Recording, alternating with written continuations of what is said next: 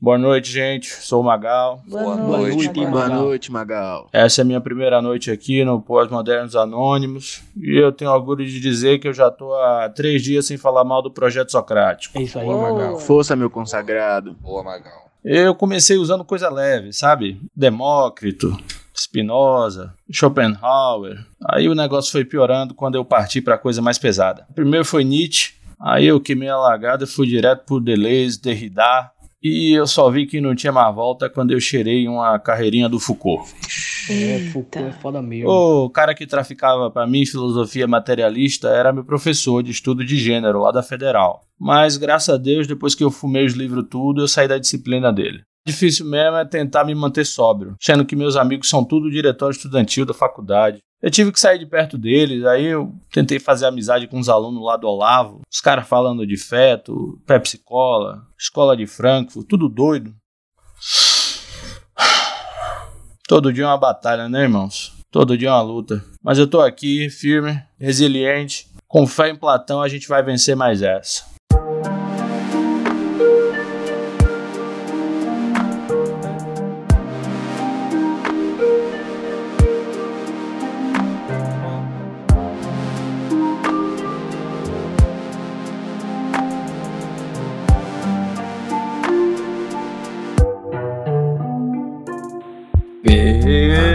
Poderes do sofá! Nhê, Como é que é o resto? Força. Eu tenho a força! Aqui quem fala é Reinaldo Siqueira e estou aqui comigo com meu amigo de sempre, Jogador, Magal. Gabriel Gordo Gabriel que Mascarado. fala. Fala de novo, Gabriel. Ah, sou eu? É. Ah, pô. Diga aí, Reinaldinho, como é que você tá? meu? Aí você fala Gabriel. Gabriel, gordo mascarado. E também temos aqui o Saci Pereira da internet bombadaço. Nem tanto depois dessa quarentena. LP Magal que forçou essa pauta até ela acontecer. Muito bem, inclusive falando sobre forçar essa pauta, temos aqui pessoas que foram coagidas a participar dessa pauta, porque eu sinceramente não vejo motivo para pessoas se voluntarem, serem voluntárias a participar dessa pauta aqui, maluco. Tem, é, meu amigo, meu amigo de sempre, meu amigo e irmão camarada, Gendô, mais conhecido como... Murilo Abud. Ah, garoto. Abud é o apelido, Jandou tá no RG. Já falou, já falava MC Gorila, isso é graças ao, ao- ao- ao pessoal trans. MC Gorila assina, assina na cadeira, RG dele é MC Gorila. Temos aqui também é, meu menino que gosta de falar muito de Frederico Nietzsche. Sou eu, man, sou eu, estou aqui. E dessa conversa eu não espero menos que um bar, viu, Magal? Certo. Ó, você foi enganado. Você foi enganado. É, só uma coisa, Neto. Fale seu nome, man. Aqui é José Pimentel falando. Alô, tá na linha? Opa, você foi. Não, fale oi, fale É. Bahia. e você foi coagido a participar desse tema que é qual, Gabriel? É, na verdade, é a crise na pós-modernidade, mas virou história da filosofia inteira. É pós-modernidade. Mas a gente vai dar uma pincelada. Com aquele pincel, a gente vai pincelar daquele jeito. Tá ligado aquele vídeo do, do cara, daquele artista asiático que pinta amarelo? Cada vez que ele dá uma pincelada, ele grita. E ele grita fininho. Ele, ele vai pincelando assim devagarinho. E vai pincelando, tá ligado? E aí ele pega um pincel mais grosso e ele começa. É assim que a gente vai pincelar esse programa. Antes de começar o programa, tem que falar três coisas aqui pra vocês. Hum. A primeira coisa é que esse programa todo é uma grande homenagem ao professor Clóvis de Barros Filho. Ah, achei que você ia falar daquele homem, porra! Ah, porra, ora, porra, não. Isso aí não ensinou nada, porra, pelo amor de Deus. Não, é o Clóvis, porra, o professor Clóvis de Barros, basicamente tudo que eu vou falar aqui, eu aprendi com ele, agradeço muito. Aquelas aulas gratuitas dele. Isso, no tempo que ele disponibilizava aquelas aulas dele na USP, lá no site dele e tal. Professor, muito obrigado, certo? Por distribuir conhecimento. Segunda coisa que eu queria falar é a seguinte: Gabriel só está gravando esse programa porque ele perdeu uma aposta. Foi. Gabriel tá querendo se aposentar? É? Não, eu não- nunca gravaria sobre esse tema. pior de tudo é que a aposta era saber qual era o tema do programa. E a terceira coisa que eu queria dizer é que esse programa eu queria gravar há muito tempo, porque ele é um pré-requisito para gravar outros programas. Olha essa coisa complexa. Olha aí. Olha aí. Então, assim, vai ter outros programas, vocês vão falar assim: olha, galera, tem que ouvir primeiro lá o de pós-modernidade. Eu sei que ninguém vai ouvir, mas é isso aí. Olha, o plano de Magal. É um grande plano perverso para transformar o Afogados finalmente num podcast de filosofia. Ele tem um quadro branco no quarto dele, tá ligado? Aí tem uns tópicos que vão destrinchando parede pintada, tá ligado? Aí ia ser. É nível de esquizofrenia. E cada vez que pintava, dava um grito.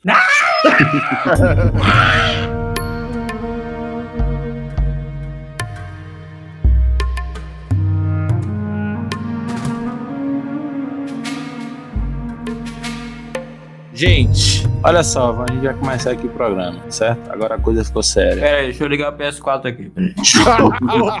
Vocês sabem que filosofia já foi sinônimo de qualquer coisa antigamente. Por exemplo, ah, Aristóteles era um filósofo. O que é que ele estudava? Qualquer coisa que eles interessassem. Hoje em dia, a gente, tipo assim, as coisas foram se separando tanto, os conhecimentos, que a filosofia basicamente estuda três ramos. Que eram os ramos que o Kant se interessou em estudar. O que é o belo, é o que a gente chama de estética. O que é o conhecimento, que é o que a gente chama de epistemiologia. E qual é a melhor forma de viver, que é o que a gente chama de ética.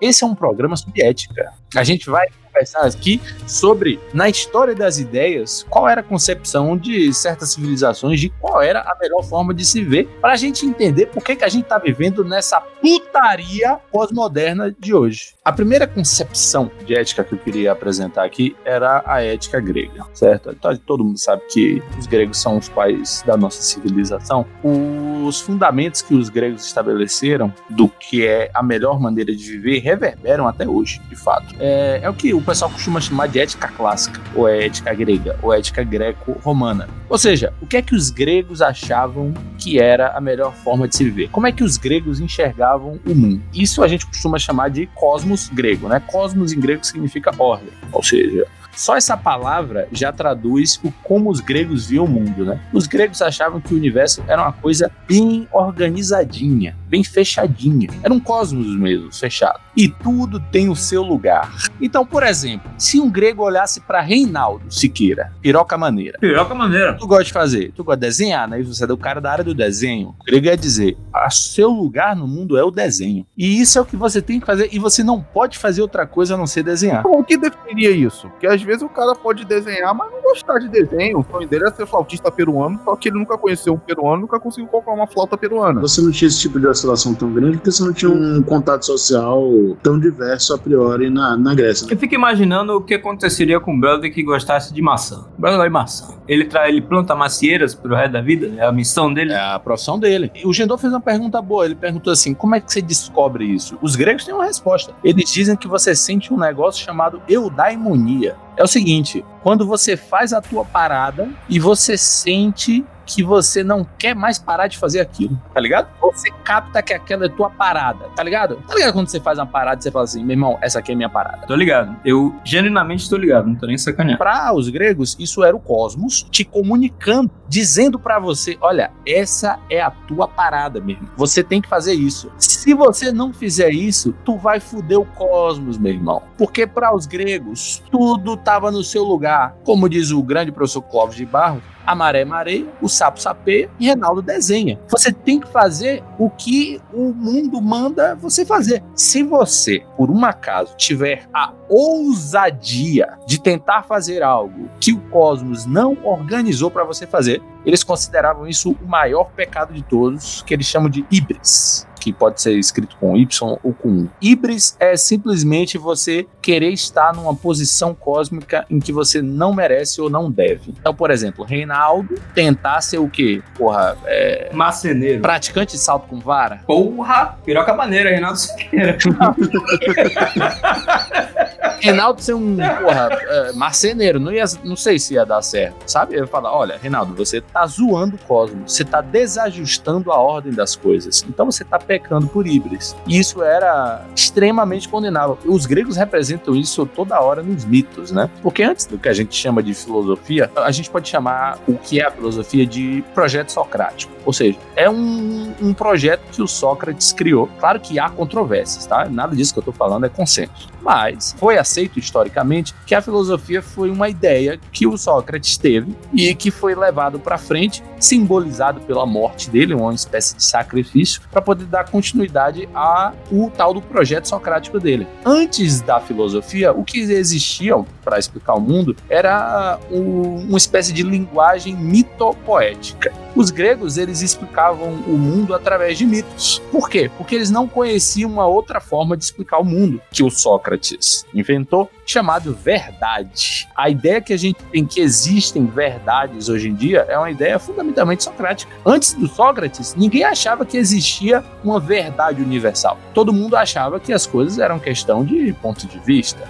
do modo como você vê as coisas. O Sócrates, quando ele inaugura a ideia de que existe algo que é universalmente presente em todo canto, ou seja, uma verdade universal, ele inaugura a possibilidade de existir uma filosofia. Antes disso, o que os gregos explicavam era através de mitos, sabe? Então, quando você pega um cara que nem o Nietzsche, por exemplo, que ele detesta o Sócrates e o seu projeto socrático, e você vê que o Nietzsche explica a filosofia dele através de mitos, isso não é à toa. O Nietzsche está recorrendo a um ferramental narrativo que precede o ferramental socrático, porque ele acha que o Sócrates está tá, tá zoado. Então ele fala: eu não vou pegar o que esse cara inventou, esse negócio de verdade, para falar minhas ideias, vou contar minhas ideias através de mitos. Então os mitos gregos eram a forma que os gregos tinham previamente de expressar essa grande ideia de que existe um cosmos, você tem que seguir o que está no cosmos, você tem que atingir a excelência naquilo que você é feito para fazer, que eles chamavam de arete, e você vai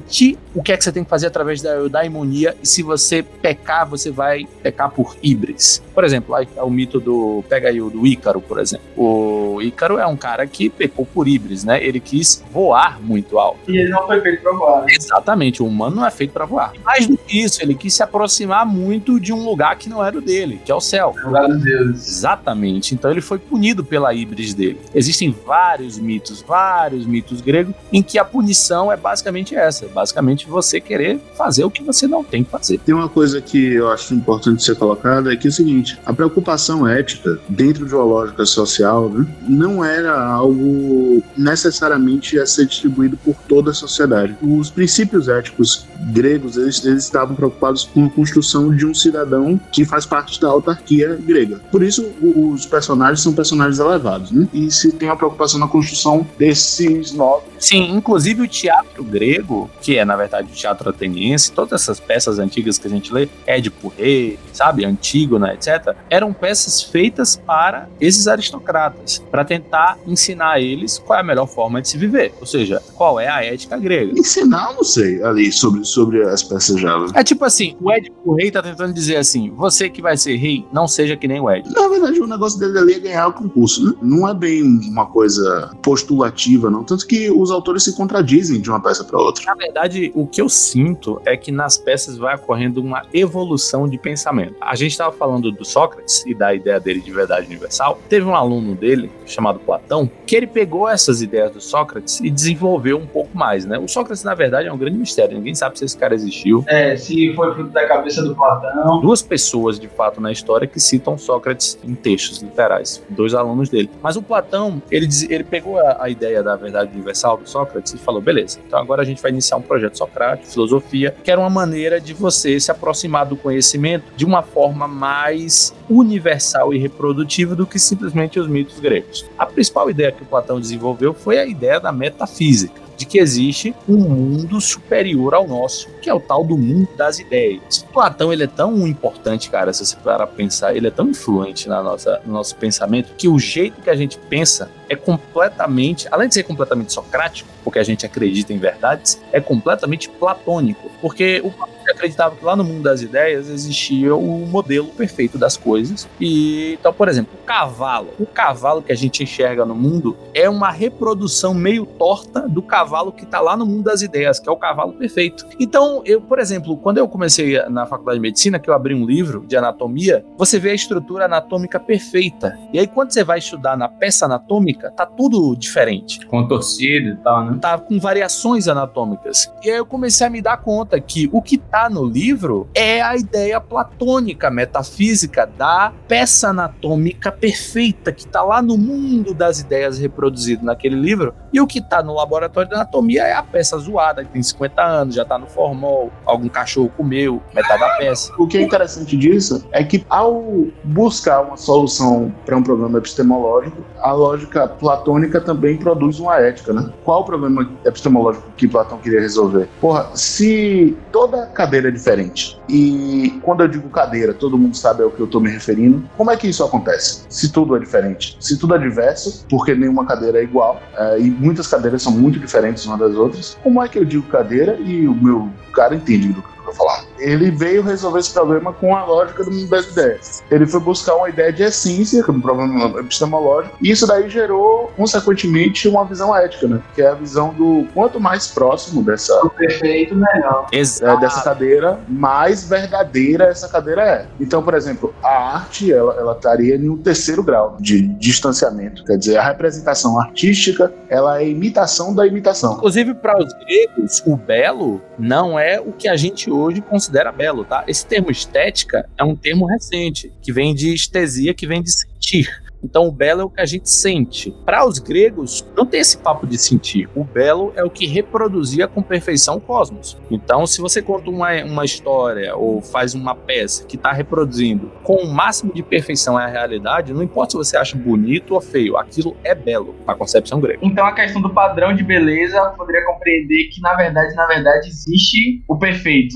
para todo mundo do que seria belo esteticamente de rosto. Para a ética grega, você tá certo. Existe um padrão ideal de ser humano. Isso inclui a beleza, o porte físico, etc. Quanto mais próximo daquele padrão ideal, mais belo você é, porque mais próximo você tá da ordem cósmica. E é interessante que o Gabriel falou da cadeira, porque realmente essa ideia de que existe uma essência de cadeira só poderia derivar da ideia socrática de que existe a cadeira, existe a verdade. Porque antes de Sócrates, eles acreditavam que existiam vários modos de existir uma coisa. Então existem vários modos de existir a cadeira. Sócrates inaugura a ideia de que existe a cadeira em si, existe a verdade, a cadeira. A partir dessa ideia da verdade da cadeira, o Platão desenvolveu a ideia do mundo das ideias e de realmente quanto mais próximo você está desse mundo das ideias, dessa metafísica, ou seja, daquilo que está acima do físico, mais perfeito você é. Os gregos eles eram muito discriminatórios, em certo sentido. Então, por exemplo, se você nasceu para ser escravo, você vai ser escravo.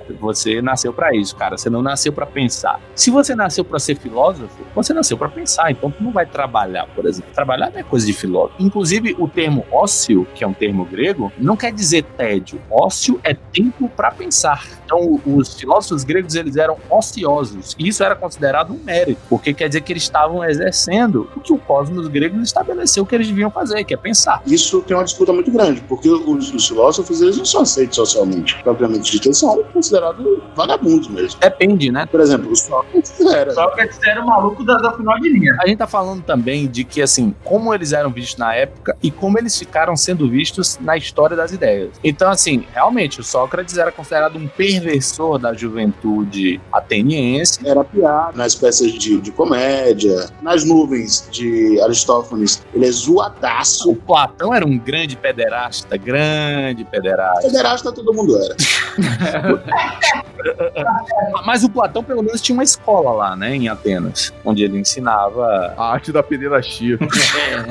e o Aristóteles, é bom colocar ele aqui também na ideia de cosmos grego, porque o Aristóteles, ele não inventou, mas ele também desenvolveu uma das ideias fundamentais da nossa civilização, que é a ideia da dialética. Então, se o Sócrates, ele desenvolveu a ideia da verdade universal, e o Platão desenvolveu a ideia da metafísica, de que existe um mundo superior, onde as coisas são melhores, e olha a influência dessas ideias, cara, hoje em dia. Essas coisas são fundantes da nossa civilização. A dialética aristotélica, que ao longo da história da, do pensamento a gente vai ver que foi modificada, é o método básico científico que a gente usa, que é basicamente a contraposição de opostos. É o método de obtenção da verdade. Na época, o Platão ele era um grande crítico da retórica. A retórica seria a arte do convencimento é, é você falar bem. O, o, Platão ele odiava os pré-socráticos, né? Ele tinha um nojo deles, porque eles achavam que os sofistas eles não estavam buscando uma verdade, eles estavam buscando um convencimento através da retórica. O Aristóteles desenvolveu a ideia de que superior ao método retórico seria um método dialético, em que você contrapõe opostos, ou seja, contrapõe uma tese com uma antítese para você chegar a uma síntese. Essa é a base do pensamento científico da Grécia para frente. A retórica não foi jogada no lixo lixo, de modo algum. Inclusive, Aristóteles dizia que existia a má retórica e a boa retórica. A boa retórica é aquela que vai a favor da dialética,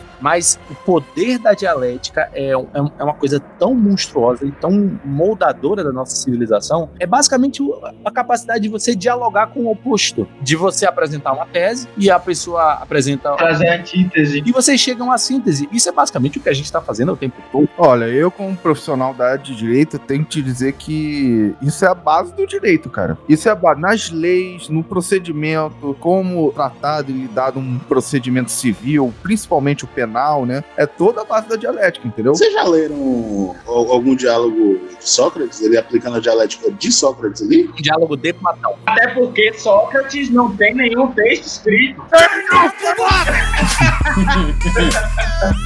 Os diálogos de, de Sócrates são de uma loucura, irmão. Porque o cara, ele justamente faz isso que vocês estão falando O, o, o, Sócrates ele não para na medida do razoável. Ele, ele vai até a, a loucura. A República é uma grande punhetagem maluca de, de Sócrates. Por que, que ele vai até a loucura? Porque quando ele usa o método dialético, ele quer botar todas as teses possíveis e todas as antíteses possíveis para poder chegar a uma síntese. Então, por exemplo, tem um diálogo que o Platão escreveu, e o personagem era Sócrates, chamado Hípias Menor. Nesse diálogo, eles se preocupam em saber se alguém que faz o mal querendo fazer o mal tem mais validade do que alguém que faz o mal por acidente, tá ligado? Então, tem essa loucura que você falou, Gabriel, de botar um monte de tese e um monte de antíteses, e no final, ele chega à conclusão, o Sócrates, o personagem, de que o cara que faz o mal de propósito tem mais valor do que o cara que faz o mal por acidente. E aí o Hippias, que tá discutindo com Sócrates, fala: Como assim, Sócrates? Tá maluco? Aí o Sócrates fala: Eu também não, não entendi, não. E acaba o livro. É,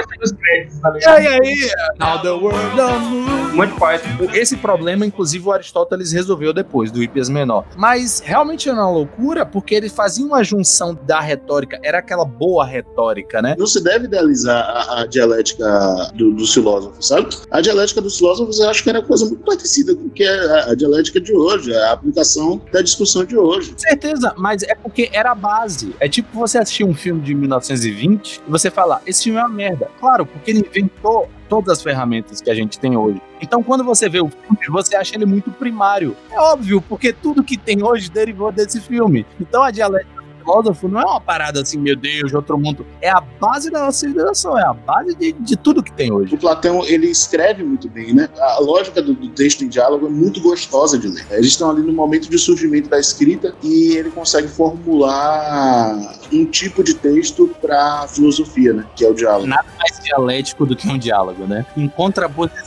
ao mito dos pré-socráticos. Que eram poemas. Ele escreve em prosa e em detrimento do poema. Uma lógica de, de superação do inebreamento, né? Do, do, envolvimento místico que o poema seria capaz de, de, fazer com a seleção de palavras e a métrica. Em contraposição, Aristóteles, que é muito mais razoável, ele tem textos muito mais confusos, porque são anotações de, de alunos. Né? Aristóteles não tem nada escrito. Os alunos que escreviam e viraram livros, né? Os livros são muito piores e as ideias são muito melhores. Né? Uma última ideia que eu queria deixar aqui, só desenvolvendo aquela ideia de que os gregos têm aquela parada de que, olha, se você nasceu para ser trabalhador, você é trabalhador, se você nasceu para ser, sei lá, soldado, você vai ser soldado. E aí, talvez a gente entre um pouco na área do Gendô, a concepção grega de justiça era distributiva. Os gregos tinham uma noção de distribuir cada um para o seu lugar no cosmos, na sociedade. Isso está simbolizado através do mito da distribuição do mundo dos Zeus. Quando Zeus derrotou o Cronos, o que ele fez imediatamente foi distribuir o mundo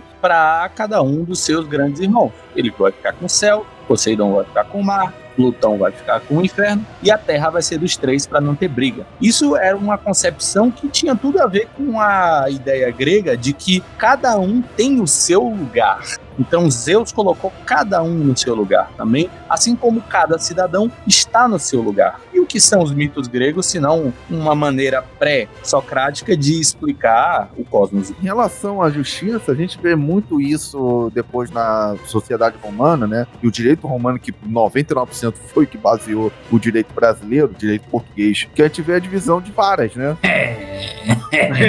já se manifestou aqui. Falou de vara. Já tinha divisão de que aquele juiz ia julgar aquele tipo de causa. As causas já foram divididas, né? Já foram distribuídas. Quando o tribunal estava em sessão, vinha um camarada com uma vara e uma bandeira. E com uma vara. Vinha Reinaldo, com a vara maneira, né? O vermelha, vermelha é penal, azul, azul é civil, né? Amarela, amarela é trabalhista, né? Vamos botar assim. Quando aquela vara fincada, sabia que o tribunal em sessão era daquele, daquele tipo de causa. A punição era Reinaldo fincar a vara. Pegar o camarada, botar em campo aberto, nu, e soltar um Reinaldo ali. Agora corre. um copo ali de, de, de catuaba com ginseng e. Ovo de popó.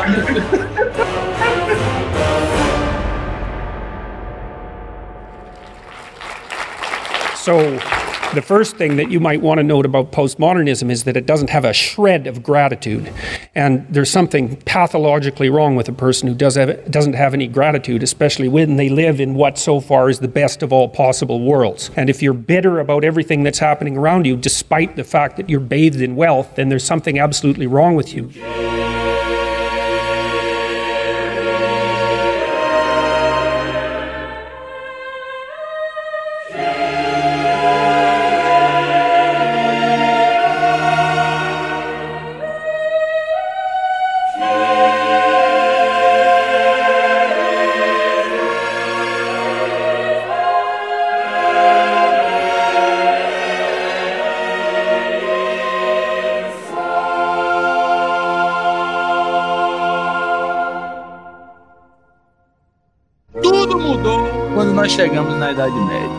Tudo, na verdade, né? Eu dei uma exagerada aqui. Esse tal de Jesus, ele mudou muita coisa. Plutino falava que Jesus Cristo era a reencarnação de Sócrates. Tanto que o quanto o Nietzsche odiava a utopia socrática, ele odiava... Ele odiava a cristã. Essas características de Jesus Cristo que bate com a de Sócrates não seria uma tentativa da igreja de converter... Não sei. Jesus, ele não faz parte de uma sociedade propriamente helênica. O helenismo era muito mal visto pela comunidade judaica na época. Eles já eram monogâmicos. A monogamia não é uma característica é, semítica, é uma característica do povo greco-romano. O povo judeu, ele era poligâmico. Mas o Novo Testamento, ele, ele dá um enfoque na monogamia, não dá? Então, por causa de tendências helênicas, né? Dentro daquela sociedade que Paulo escreve, Paulo sendo cidadão romano, inclusive, isso já era concebido como algo negativo, entende? Quando Jesus faz o sermão e ele fala sobre o divórcio, que o divórcio era uma parte da cultura judaica, ele revoga o divórcio e fala: olha só, o divórcio existia porque é, vocês não se importavam com o amor, vocês se importavam com a lei e com a tradição. Agora que vocês se importam com o amor, vocês não precisam se divorciar. Tem que, é, com amor, consertar, com amor, corrigir. Aí vem a ideia do Paulo, que o amor tudo se constrói, tudo se resolve. Né? Ainda mais suporte o discurso monogâmico no Novo Testamento é Paulo. Paulo, baseado na, na visão que Jesus tinha ou nos relatos que ele tinha de Jesus. Analisando de forma crua, Paulo nem conheceu Jesus. Conheceu, entendeu, porra? Jesus perguntou lá porque tu me persegue, viado. Não foi? Não, foi no. Isso seria uma interpretação da fala de Jesus. Uma, uma interpretação dos possíveis princípios de Jesus, não, nem de uma fala específica. Toda religião baseada hoje no cristianismo é baseada no, no, em interpretações da fala de Jesus, pô. Que nem foi ele que escreveu. Olha só, mas eu queria falar uma coisa aqui sobre Jesus. Jesus era um cara bem legal. Pena que não pode. É o seguinte, a ética medieval, realmente, como vocês falaram, chupou muito da ética helenístico-romana. Não é à toa que a base da nossa civilização é o direito romano, a ética judaico-cristã e a cultura helenística. Porém, existe uma mudança de visão fundamental na cosmovisão cristã da cosmovisão grega. Isso é representado na parábola dos talentos que Jesus Cristo contou. Gedô, conta pra gente a parábola dos talentos. É que tinha um senhor que ele tinha três servos e ele deu para ele a mesma quantidade de talentos. Aí ele falou: Ó, quero que vocês tratem desse talento da forma que vocês acharem melhor. Aí ele viajou e voltou. O primeiro falou assim: Olha só, eu peguei esse talento, investi no banco e o lucro gerou esses outros 10 talentos. Ele, ah, interessante. Claro que ele achou interessante, é judeu, né, pô? Claro. O outro, eu acho que ele investiu em, em comércio, em, em, troca, escambo, né? Conseguiu mais quatro, ou seja, conseguiu ao todo cinco talentos. O último, ele falou: Olha só, eu sei que o senhor ceifa o que não plantou, sabe? O senhor ajunta o que não tá espalhado. Então eu tive muito medo e eu escondi esse talento. Aí ele fala: servo mau e fiel, te deu o talento e você não fez nada com ele, você enterrou. Então você vai pegar esse talento, vai dar para o que tem mais e agora você vai ser servo do servo. Ou seja, o que é que Jesus está estimulando aí? Primeiro, o lucro do judeu. É. E segundo, quando Jesus conta essa parábola, ele está fazendo uma de um, um aspecto da concepção grega, que era a de que você estava completamente preso ao seu lugar cósmico. A grande diferença da cosmovisão medieval cristã para a cosmovisão né, helenístico-romana é de que enquanto os romanos e gregos acreditavam que Reinaldinho nasceu para desenhar, então ele só pode desenhar, os cristãos acreditavam que você nasceu com talentos, mas o que importa não é o talento. É o que você faz com ele. O que importa é o uso que você faz do seu talento. Eu discordo, Magalhães. Oi? Eu discordo disso. Paciência, velho. Foi Jesus que disse. Na parábola, os servos que fizeram bom uso dos talentos deles, eles é, tiveram, foram recompensados. Enquanto o servo que recebeu o talento e fez mau uso, foi mal compensado. É evidente que o talento você pode interpretar como dinheiro, né, que era o nome do dinheiro, mas você pode interpretar literalmente como as qualidades cósmicas que você recebe de Deus. Os cristãos ainda acreditavam num cosmos divino e fechado, acreditavam numa ordem estabelecida por Deus, só que eles davam um pouco mais liberdade do que os gregos no seguinte sentido, que era a questão do livre-arbítrio, que é uma questão fundamental para os cristãos. Então é o seguinte, cara, quando Jesus diz que tudo lhe é lícito, mas nem tudo lhe convém, ele está dizendo o seguinte: olha, você vai receber seus talentos, tá? Você pode fazer o que você quiser com eles, porque tudo lhe é lícito. Mas algumas coisas não convém você fazer com seus talentos. Então, enquanto aquela justiça grega que a gente está falando era distributiva, cada um no seu quadrado, a concepção de justiça medieval é o que se chama de comutativa, ou seja, ela é a partir do mérito, é a partir de quem faz melhor proveito dos seus talentos.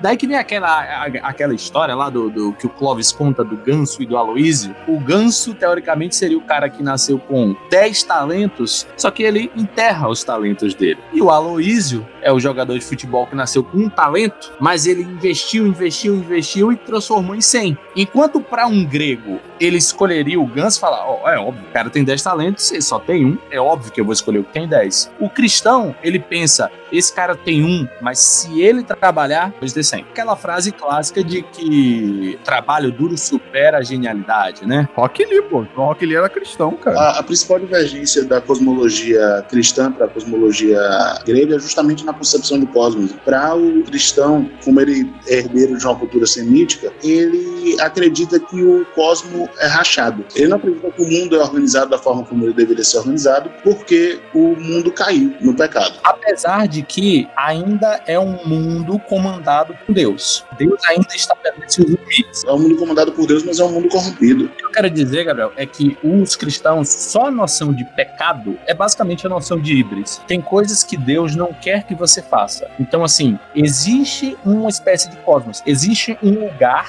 até onde você pode ir. A partir daqui, Deus não quer que você vá. E você, ser humano, dentro da lógica cristã, é corrompido também. Você é tendente ao pecado. Então você tem que fazer um esforço, na verdade, e aí sim pode ter um vínculo com a lógica platônica, porque você teria que se aproximar de um ideal que se distancia do efetivo demonstrado, você teria que superar a tendência do pecado e a tendência da degeneração que reside dentro do mundo. Isso é uma herança direta do pensamento platônico, né? Basicamente, você substitui metafísica por a cidade de Deus, que Agostinho escreveu. A República e a cidade de Deus, que eles vão parar. Substitua a metafísica pelo mundo divino. Essa questão aí do talento que você estava falando, psicologia e a pedagogia, ela vai trabalhar bastante essa ideia, só que vai mudar o nome, muda para potencialidade, que basicamente você tem que identificar no indivíduo a potencialidade básica dele e investir aquilo ali, sabe? Para que ele vai desenvolver outras ou que ele fique forte naquela ali. Talento muda a potencialidade. Essa parada engraçada do, do, trabalho, né? Porque eu tava vendo esses dias um documentário do Michael Jordan e ele jogava mal quando ele era moleque e o irmão dele jogava bem mais, né? E aí o pai dele chegou para ele um dia e falou: Sai daqui, cara, tu não conhece nada na vida, sabe? Tipo assim, se o Michael Jordan fosse um grego, fala, cara, você não nasceu pro basquete. Mas graças à ideia cristã, ele pegou os talentinhos dele e falou: Ah, é? Filha da puta. Vou botar uns 20% de juros aqui nessa porra. e aí o cara virou Michael Jordan, tá ligado?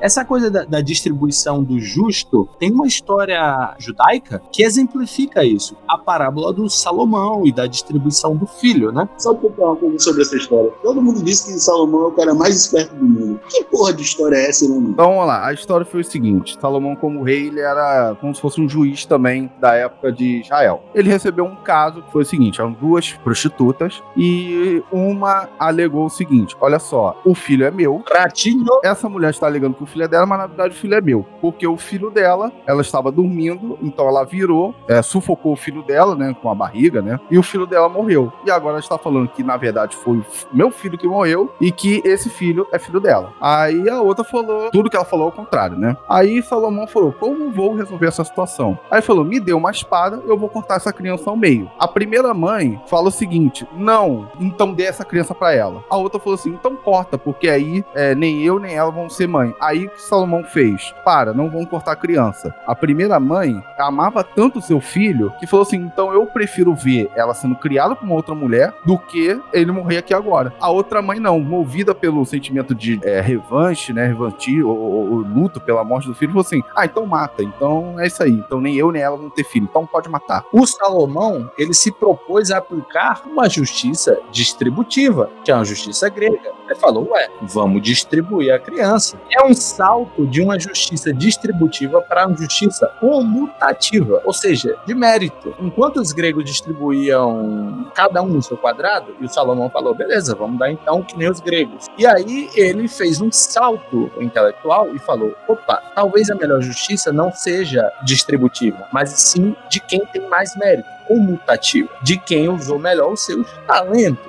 Aquela mãe, ela usou os talentos dela muito bem quando ela se propôs a fazer um sacrifício, que aliás é o grande presente da civilização judaico-cristã para a nossa civilização, para manter o seu filho vivo. A, a lógica cristã é, aplicada dentro da, da, forma como ela se apresenta no medievo não resulta nesse tipo de postura. E não resultou durante a Idade Média toda, porque o ponto de tudo ali era efetivamente o desprezo pelo material, a anunciação de que é, esse mundo é corrompido. A transformação desse valor de aplicação moral dilatada, quer dizer, esse valor de recompensa de Deus sendo aplicado para a recompensa dos homens, só acontece a partir de Lutero. De recompensa em vida por conta do seu sacrifício não é uma é coisa. É, é, é pós-morte. Pós-morte, isso. É uma esperança, né, que dá pro povo. Não dá uma esperança. Pô, na, na Grécia era triste. Ó, você é escravo, você vai morrer, vai pro Hades, vai ficar lá sofrendo. O pessoal deu uma esperança, falou, não, vai pro céu e tal. Coisa boa. Antigamente você transava pra caralho também, seja. Agora o pessoal fica controlando sua rola, é uma loucura.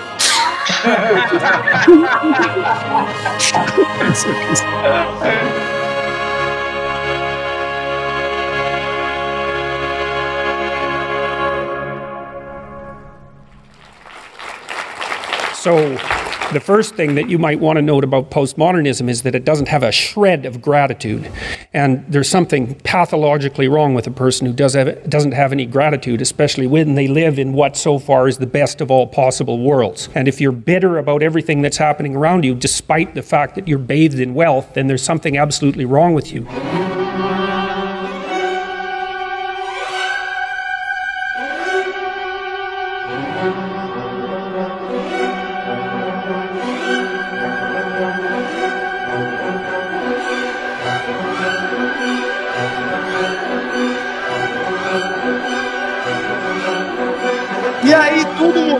Toda hora muda, né? com o alvorecer da Idade Moderna. E eu diria que a partir daí fudeu a Mariola. Foi aí que as coisas começaram a ir pra casa do caralho. Eu, eu consigo enxergar todos com, com seus méritos e deméritos. Né? Eu, de fato, eu tenho que confessar que eu gosto mais da grega. Eu sou uma pessoa de dons, né? Posso até me esforçar, mas não é o que eu gosto de fazer, né? Eu te entendo.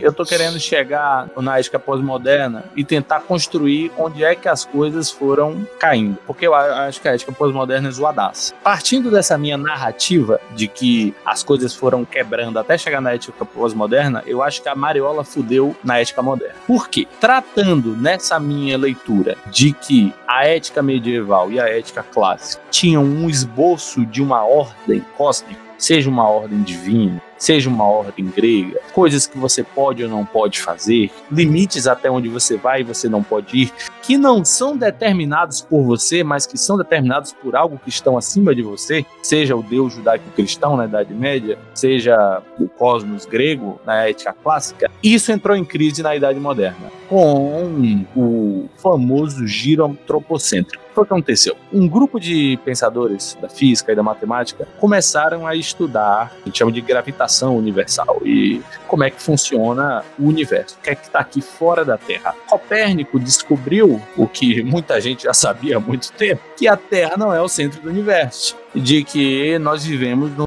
sistema solar heliocêntrico e não geocêntrico, apesar disso ser contestado pelo Olavo, porra.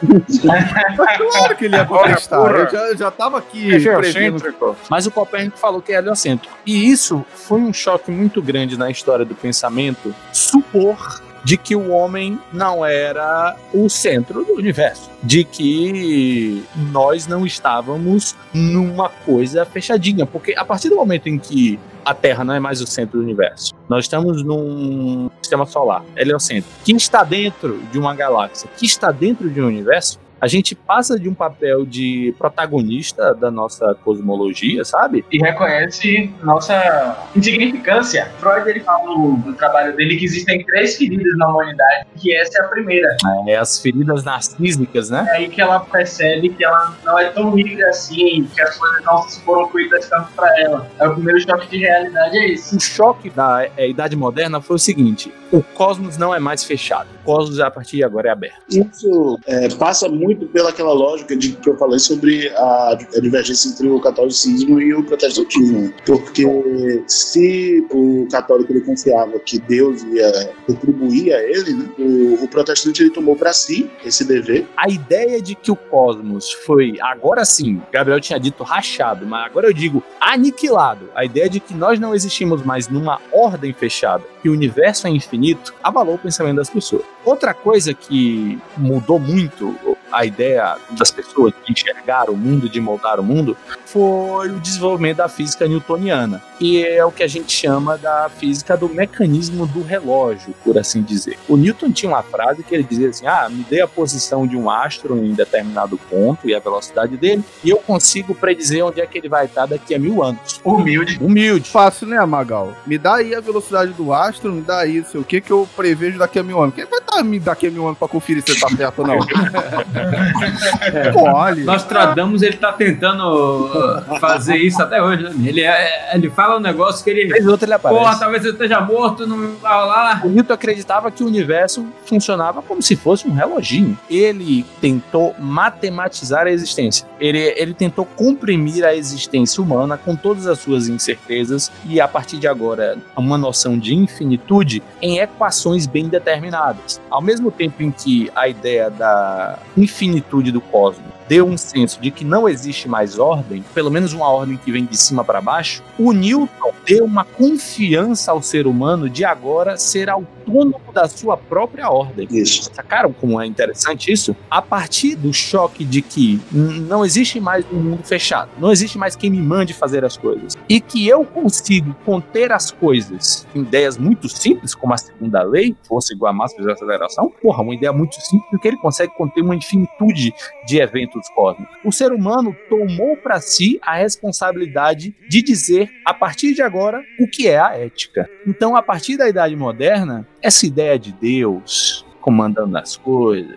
e essa parada de cosmos grego, é claro que existem exceções, como a protestante que Gabriel falou, isso não tá com nada, tá ligado, meu irmão? O negócio agora é nós. É tempo. É nós que tá, é nós que manda. Porque a partir do momento em que não existe um cosmos mais determinado de cima para baixo, nós vamos ser as pessoas que vão determinar como o cosmos funciona. Essa é a ideia fundamental. É interessante como o período moderno, né? A gente confiou nas figuras elevadas para a produção desse sentido cósmico, né? Mas a princípio o que a gente tentou fazer foi a acumulação de poder dentro de, algum, de alguns grupos. Sem dúvida, alguns grupos que estavam dizendo, olha gente, já que não tem ordem, a gente vai dizer o que é a ordem. Nessa época foi muito retomado, uma fase de um retor romano que ele dizia: o homem é a medida de todas as coisas. E nessa época eles retomaram essa frase dizendo: olha, se não tem mais nada que diga pra gente o que é a medida, então a gente vai dizer o que é a medida. Tem outra também que é aos homens toda a humanidade possível. Tem uma outra também que vem do filósofo Piton.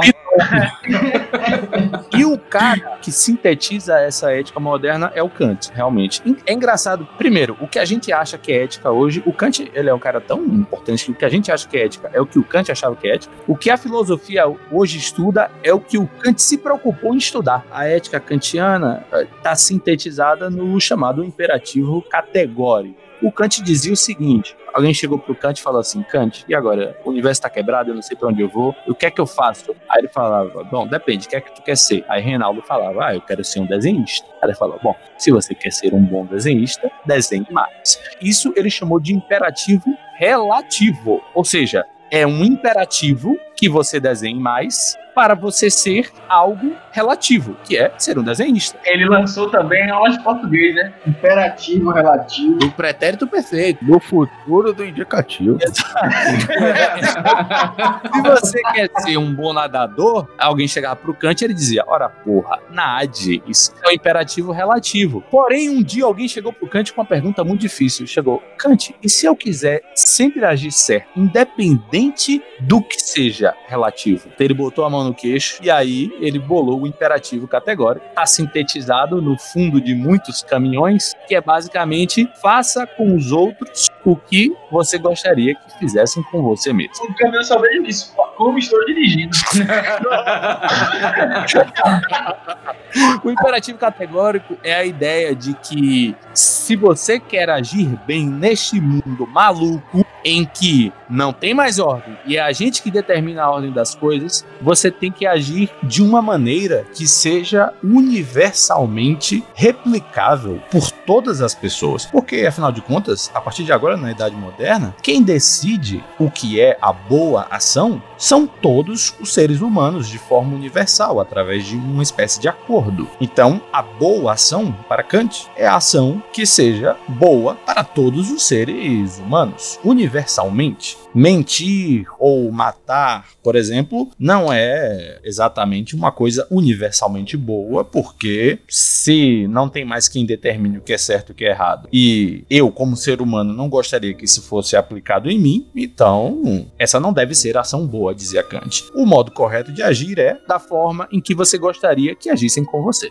Essa é a ética kantiana, que é a ética de hoje em dia, velho. É o que a gente toma por ética. Quando a criança bate no coleguinha, você fala: olha, você não pode bater no coleguinha, porque você não ia que o coleguinha batesse em você. Isso é Kant. O Kant, ele, quando eu tentei ler, e foi muito pouco, porque é um desgraçado escreve chato pra caralho, é traumatizante os textos de Kant. As três primeiras páginas. Mas me pareceu que Kant estava querendo reconstruir a moral cristã através de uma lógica é, moderna. O empenho dele era a comprovação de que aquela sociedade que é fruto do cristianismo, né, protestante, ela é lógica. Ele era relativamente conservador em prática, apesar de não ser conservador em conceito. Né? Muito conservador, né? Kant era um carola, era um coxinha, né? O cara que viveu a vida dele, morria no mesmo lugar. Tinha até o mito do horário do É, ele ia passear 5 da tarde e o pessoal ajustava o relógio com base na hora que ele ia passear. Porque todas 5 horas da tarde, no Kant lá passeando. Caraca, apesar de que Nietzsche tinha um ódio dele, né? Pois é, cara. Para começar é o seguinte, tem dois problemas na ética moderna que são a raiz da ética pós-moderna. O primeiro, eu vou começar pelo mais simples: a dissolução da filosofia com uma estrutura organizada de pensamento. A filosofia grega era uma coisa que estava sendo construída. A filosofia medieval foram mil anos de uma coisa muito bem estabelecida. A filosofia era feita em mosteiros por intelectuais, caras que passavam a vida toda estudando aquele assunto, discutindo. Tipo assim, e aí, Deus é, é Jesus é homem? Os caras passavam 100 anos discutindo. O, o ponto que eu quero chegar é o seguinte, que a filosofia medieval, ela era uma coisa encastelada e, portanto, organizada. Se você quisesse apresentar uma ideia, você tinha que passar por um monte de intelectuais cristãos, católicos, que iam avaliar aquilo, dizer se procedia ou não. É claro que vai ter vieses, é claro que vai ter caprichos individuais, é óbvio que tem todos esses problemas, mas pelo menos ela seguia um método de validação intelectual. A partir da Idade Moderna, a filosofia ela meio que começa a ser feita por pessoas meio soltas. O Descartes era um cara que escrevia e estava ali, estava escrito e aí ele manda ali e ali. E tipo assim, não tem ninguém para validar. A validação vinha a posterior, enquanto a validação da filosofia medieval vinha a priori vinha antes de ser publicado. A validação dos filósofos modernos vinha depois de ser publicado. Era uma coisa que os caras lançavam e se colar colou, por assim dizer. Eu acho que é, é, um, é uma viagem assim. Dentro do, do, período medieval, o que há é uma estagnação a partir dos concílios a respeito de temas. Porque você não pode mexer muito porque dá merda. E o que acontece no, no, no período moderno é, é um retorno àquela efervescência de produção grega. Parece que é um passo para trás. Parece que a coisa estava sendo feita da daquele jeitinho durante mil anos e aí de repente voltou a ser um,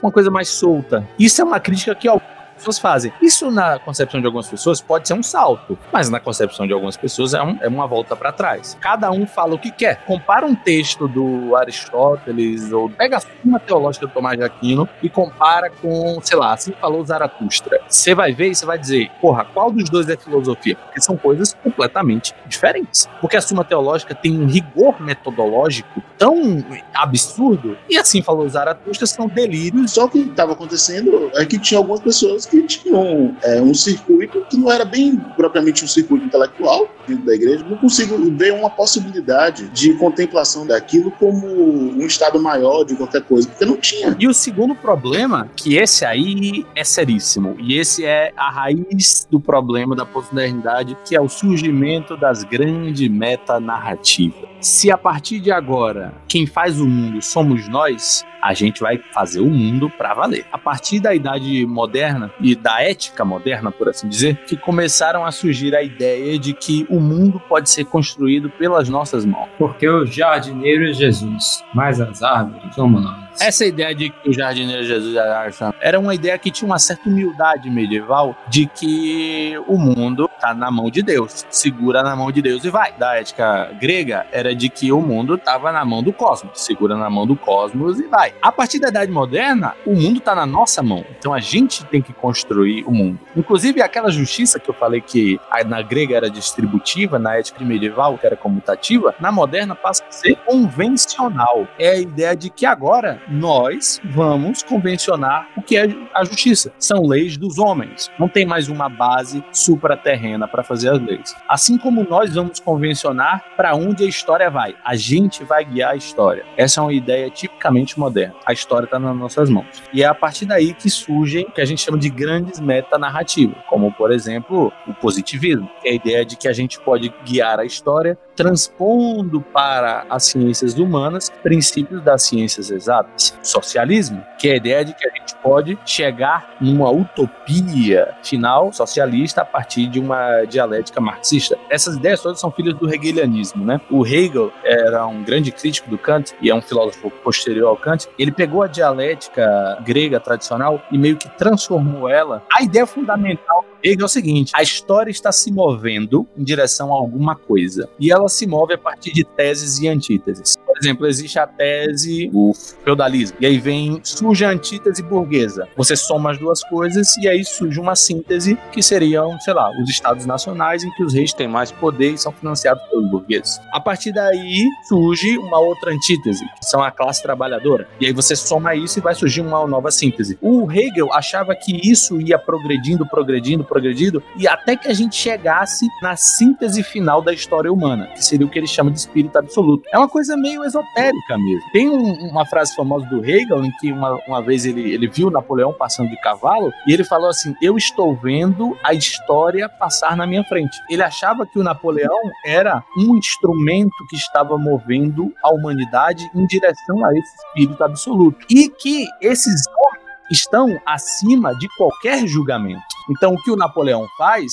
se é matar, se é dominar a Europa toda, isso tá acima de qualquer julgamento moral. Ora, porra, por quê? Primeiro, porque a gente determina o que é moral. E o Hegel determinou que isso não é a moral. Segundo, porque esse cara tá ajudando a humanidade a chegar num espírito absoluto, vai ser a utopia final da humanidade. O pensamento moderno é calcado nesse, nesse tipo de figura, né? Que vai fazer esse processo de é, construção do cosmos na mão grande. Com base nisso que surgem, por exemplo, os Estados Nacionais. Né? Quando a gente fala de, de utopia, a gente não pode perder de vista que nós vivemos hoje em alguns esquemas que poderiam ser elencados como esquemas é, utópicos dentro de algum período histórico. O Estado Nacional é uma utopia. Se você parar e pensar que você vai fazer um grupo de pessoas que são completamente diferentes em um espaço enorme de terra acharem que pertencem a um povo só, quase geneticamente estão ligadas. É uma viagem foda. Então, esse tipo de conquista inebreia o ser humano e faz ele acreditar que ele pode realmente realizar tudo.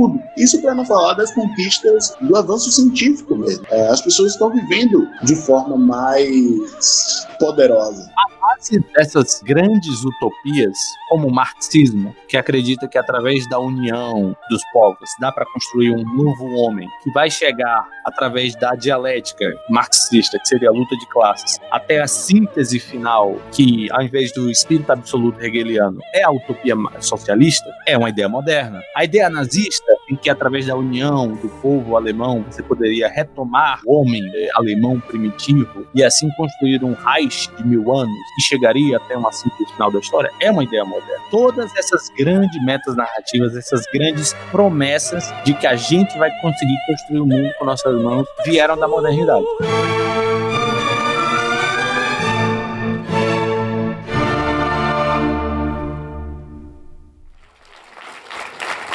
So, the first thing that you might want to note about postmodernism is that it doesn't have a shred of gratitude.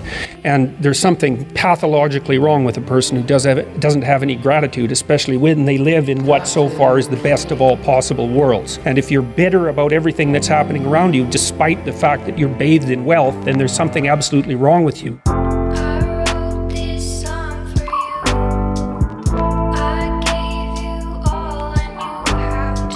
Aí a gente chega. Como é, como é que eu tava falando? E aí tudo mudou, não é isso? E aí tudo mudou. E aí tudo mudou. A gente falou da modernidade, dos seus problemas, das suas vantagens. Porém, ainda na modernidade, começaram a surgir algumas tensões que vieram a gerar consequências muito interessantes do nosso estilo de vida. A primeira das tensões é o que a gente falou lá no podcast de psicanálise, que é os tais dos pensadores da suspeita. Freud, o Nietzsche, o Darwin e o Marx. Piton. Todos esses caras são chamados pensadores da suspeita porque eles suspeitavam que essa história de modernidade, de que a gente tá para levar as coisas, tem alguma coisa cheirando mal. Na verdade, que existia por trás do mundo aparente um mundo efetivo que controlava esse mundo aparente. Existe alguma coisa por detrás dos panos. Hum, não sei se é bem essa coisa que a modernidade está pregando de que nós, com nossas mãos e a racionalidade moderna, né, vai conseguir mover o mundo. Será que nós somos realmente movidos por essa racionalidade moderna? Esses caras começaram a se questionar isso. Outro ponto muito traumático, né, foi o surgimento da física quântica. Porque, assim, no final do século XIX, os pensadores físicos, eles tinham um grau de certeza tão grande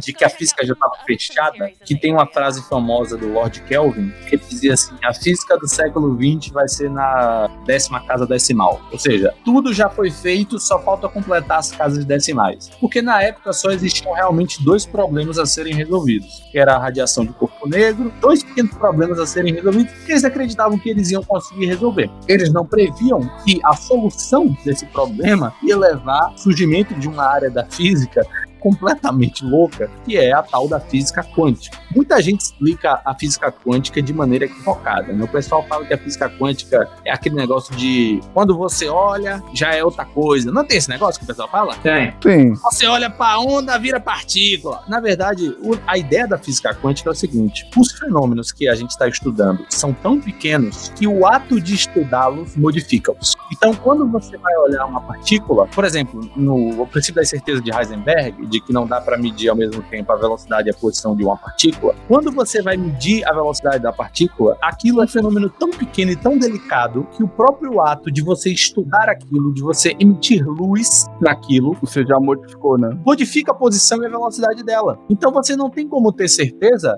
se a partícula está com a velocidade ou posição diferente porque você interferiu no experimento ou se é por causa daquele jeito mesmo. Essa é a base da incerteza da física quântica. Não é uma incerteza intrínseca da natureza, é uma incerteza da nossa interação com o experimento. Mas a palavra aqui é incerteza, porque a física quântica alimentou essa ideia de incerteza que os pensadores da suspeita já tinham. O outro grande choque foi o final da Segunda Guerra Mundial. A maioria das grandes metas que a gente citou foram caindo uma a uma, uma a uma. O nazismo foi embora, a ideia da revolução, da luta de classes pela mão do proletário foi embora, o positivismo foi deixado de lado, as grandes metas narrativas foram embora. Então a gente entrou a partir da segunda metade do século XX em que as coisas não eram mais que as pessoas tinham prometido para a gente que iam ser. Aquelas grandes metas narrativas que tinham sido prometidas para a gente na modernidade pareciam ser uma mentira.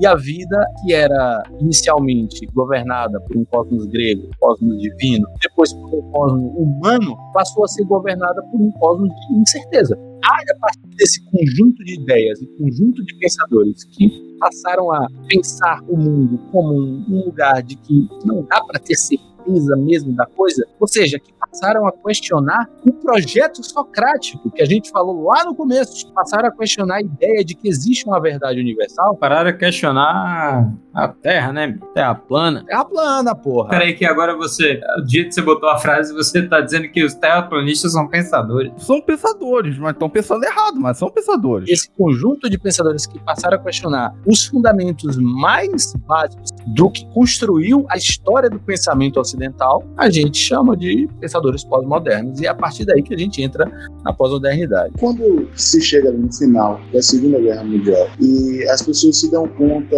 do desastre mesmo provocado pela aplicação máxima né, da lógica moderna, de uma pessoa tentando construir um mundo ideal, a gente se depara com um problema no sentido de construção de uma moral que evite que isso ocorra novamente. E isso leva a gente para um relativismo. O homem moderno, a princípio, tinha decretado os direitos humanos para todos os homens do mundo. É necessário que se dê o direito a certa individualidade a cada sociedade mundo. Acaba produzindo uma ética específica, que é a ética relativa. Vocês percebem que isso é tipo um retorno antes do projeto socrático de filosofia? A pós-modernidade questiona as noções mais básicas que a gente tem do que é a história das ideias. A noção de que existe uma verdade universal. A partir de um trauma que a gente sofreu por ter sido enganado pelas metanarrativas, a gente passou a questionar toda a história do pensamento. E muitos pensadores pregam que não dá para ter certeza de nada. Se não dá para ter certeza que essas metanarrativas funcionam, não dá para ter certeza de nada então. É como se, com o fim das grandes metanarrativas, nós perdemos o que é uma ideia derivada do pensamento hegeliano, né? De que finalmente nós chegaríamos à síntese final, ao espírito absoluto, chegaremos a uma espécie de fim da história. Essa é uma ideia muito antiga de que a humanidade foi lançada na história. Um dos exemplos mais clássicos disso é a história da queda do homem no Gênesis. Nós somos lançados nessa existência que a gente chama de história, desligada de um espírito final. E ao final do nosso processo, pela ideia de Hegel, a partir de uma síntese final, nós chegaremos finalmente a ter uma reconexão com aquilo que foi perdido, né? Uma religião, né? Um religar-se com aquilo que nós perdemos. Então nós chegaremos a uma espécie de fim da história. A humanidade estaria finalmente num espírito final, conjunto, seja qual for a ideia que você tenha disso. A ideia da pós-modernidade é que não existe fim da história. Era tudo mentira. Prometeram pra gente, não chegou. O, o próprio termo pós-moderno já indica que é algo que está reagindo ao moderno, né? Pós-modernidade é a constatação de que a ideia de fim da história acabou. É o fim do fim da história. E aí a gente vive num, mundo, é uma espécie de mundo terraplanado. Ih, olha lá. Não, não, e, ah, caralho. terraplanado no sentido de que quando você estabelece que existem certezas e existem verdades, você estabelece hierarquias. Então, por exemplo, se eu sei que matar é errado e não matar é certo, eu acabei de criar uma hierarquia. Não matar melhor do que matar. Se uma hierarquia, eu tenho uma geração de valor do que é certo e errado. E essa hierarquia do certo e errado, que nasce do conceito de matar ou não matar, só pode partir do princípio de que existe uma verdade, que é não matar é errado. No momento em que você passa a questionar as verdades, você passa a questionar as hierarquias e você passa a questionar o certo e errado. Então, você entra numa existência em que você não sabe mais o que está certo e o que está errado. Aí entra Zygmunt Bauman. Ele fala exatamente isso, que a pós-modernidade criou um grande problema que foi essa incerteza. Se não há uma verdade, se não há um conceito de certo ou errado, ou se esse conceito ele muda, então Bauman ele fala que a sociedade se tornou o que ele chama de relações líquidas. A pessoa tem medo da incerteza, tem medo de passar a ser errado, de ser cancelado. A gente vê isso, cara, a gente vê Bauman na nossa sociedade muito pra caramba. Do tipo, você não pode errar. Hoje o que é considerado certo, você tem que seguir. Porque se você pegar uma linha fora disso, ou até mesmo seu passado não tiver alinhado a essa ideia de, sabe, do que é certo hoje, você sofrerá o ostracismo da sociedade. Já é um movimento da crise moderna na formação de uma moral específica contemporânea, né? Por exemplo, a, a, a tendência diante da crise da modernidade seria a produção de uma não ética. Mas só que a sociedade precisa se organizar. Então o que aconteceu? A ética que impera hoje, todos os grupos são permitidos na medida de que eles não busquem o extermínio de outros grupos, né? Isso daí é numa macrovisão, cara. Eu tô falando numa uma parada mais assim específica. A utilização de gêneros masculino e feminino no, no, português, sabe? Tem gente já considerando que o dicionário ele é fascista, sabe? Porque ele determina o gênero da pessoa. Fazer um protesto aqui. Para mim, quem tem gênero é coisa, tá? É a casa, né? O papel. Seres humanos têm sexo. Quando você cria essa incerteza, aí Bauman disse que o que a sociedade virou? Virou relações líquidas. O que, que são relações líquidas? A pessoa acaba se isolando em bolhas, acaba criando um relacionamento baseado em pessoas que pensam exatamente igual a ela. Quando você vive em bolhas, você só vai discutir com pessoas que vão pensar igual a você e não vai ter a síntese e a antítese, né? Exatamente. Parece que a gente está voltando ao período pré-socrático. As pessoas falam muito de Bauman só da questão do celular, dos relacionamentos e tal. Mas ele vai falar de várias coisas. Ele vai falar, por exemplo, da responsabilidade, que hoje em dia as pessoas elas não conseguem assumir tanta responsabilidade. Porque responsabilidade é sacrifício, que é uma noção judaico-cristã que está imiscuída no conjunto da história das ideias. Então, quando a gente rejeita a história das ideias, a gente rejeita essa ideia de sacrifício, a gente de, rejeita a ideia de responsabilidade. Quando a gente rejeita a, a história das ideias, a gente rejeita a ideia de dialética, cara, de tese e antítese, de conversa, de você poder chegar para uma pessoa, apresentar uma ideia. A pessoa apresentar uma ideia contrária e você chegar em uma síntese. O que a gente está vivendo hoje é uma pré-dialética, é um estado pré-socrático, de retórica. Isso que você falou gera a polarização, que tanto se fala hoje em dia. Eu acreditar numa verdade já pré-estruturada e achar que essa é a única verdade que funciona. Mas olha só, você tá percebendo como isso é retórico e não dialético? Parece que hoje em dia as pessoas querem se convencer, cara. Elas não querem chegar a uma verdade, porque elas não acreditam mais em verdade. Elas acreditam que as coisas são um jogo de poder, retórico, pré-socrático. A gente abandonou toda a história dos pensamentos aqui na,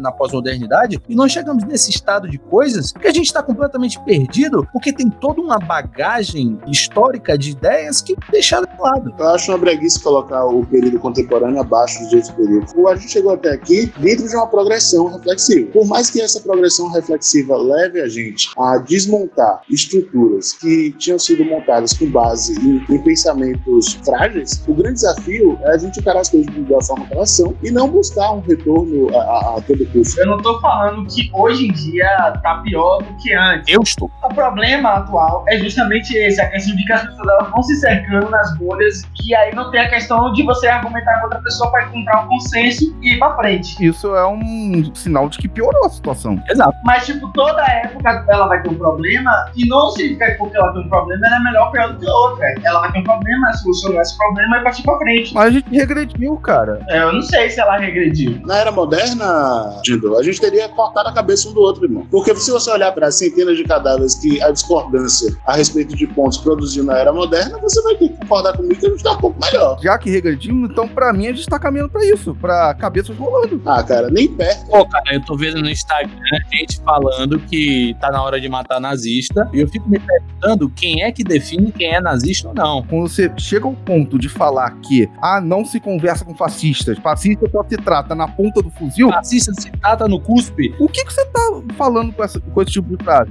Porque o período moderno tinha problemas, tá tudo bem aqui. Claro que não, man. Aqui a gente tem problemas seríssimos. Todo período da história tem problemas. Só que o de hoje tá zoado porque a gente tem todo um background que a gente poderia usar pra não ter esses problemas e a gente jogou na hora. É, Existe todo um movimento conservador contemporâneo que tenta reconstruir a experiência medieval, quase, hoje em dia, né? E é ridículo, porque não funciona. Porque simplesmente não- as coisas não resistem às críticas que já existem no mundo. Então as pessoas têm que fechar o olho e usar lógicas pós-modernas para estruturar aquela parada. Então, quer dizer, tem uma frase que você me disse uma vez. Você falou para mim que a melhor interpretação pro texto é aquela que tem maior aplicação para sua vida, né? Isso daí é uma parada super pós-moderna. Porque não parte do princípio de uma verdade essencial, mas sim de uma verdade que venha colaborar com você. não é eu como ser humano, a nós como humanidade. Eu acho que eles têm uma essência. Essa é a interpretação, é a última, é a que tá lá embaixo. Eu acho que é moderna, porque ela é parte da ideia de praticidade, do que é prático, racional. Quando você lê a história de Cristo, qual é a melhor interpretação que você pode fazer da história de Cristo? É aquela que tenha a, a melhor aplicabilidade possível para nós como ser humanos, para a humanidade. Pra mim, o conservadorismo é um sinal de regressão. E eu já fui conservador e eu tô falando de experiência, assim,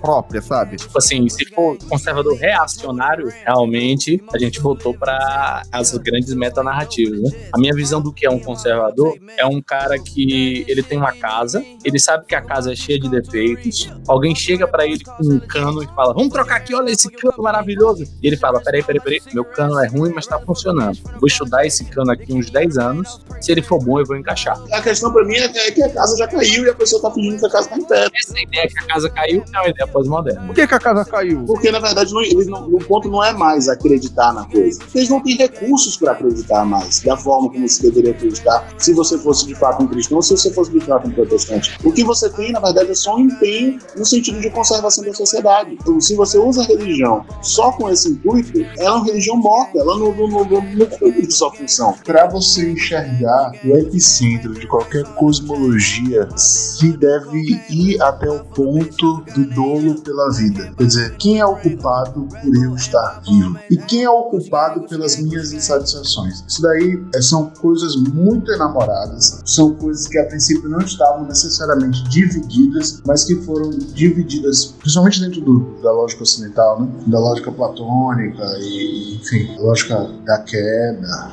E uma cosmovisão que ao mesmo tempo não se responsabiliza pela sua própria vida, significa que o dono pela vida está no social. A partir do momento que você reforça isso com a sociedade é, se culpando pelos suicídios e etc., você promove esse tipo de visão, que, ao meu ver, é profundamente ineficaz. Quer dizer, quando a gente assume que nós estamos vivos porque nós queremos, porque se a gente não quisesse estar vivo, a gente morreria, porque a gente sabe morrer, a gente toma a responsabilidade também de fazer a vida algo que a gente queira, porque a gente entende que a gente está vivo porque a gente quer. Para mim, essa é a grande solução para a pós-modernidade. É as pessoas tomarem para si a responsabilidade, ao invés de jogarem no social. A respeito do, do sentimento de aflição na, na pós-modernidade, é o seguinte: eu não gosto da sensação que as pessoas têm de que a tristeza delas tem um prestígio. Estava assistindo aquela série 13 Razões Por Quê. É, eu achei aquilo curiosíssimo, como existe um fetiche contemporâneo de que a pessoa, em sua tristeza, ela ganha profundidade. Eu eu, eu acho esse, esse fetiche breguíssimo. Eu acho, eu acho, na verdade, ser triste brega. Eu acho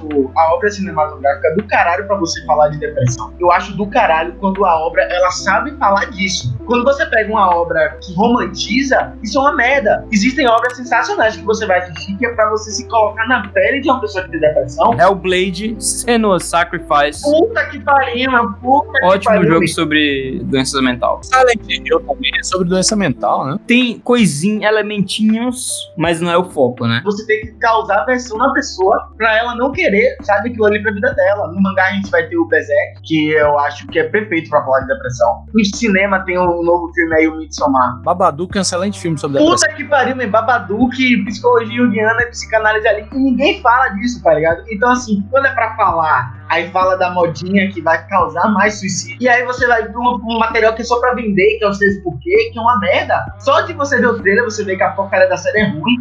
É uma glorificação do vitimismo, né, velho? A vida de todo mundo é uma tragédia e, tipo assim, mostrar que a sua vida é uma tragédia Maior do que a do outro. É, no fim é bonita, velho. Uma medição de pau na internet. é uma edição de pau triste, né?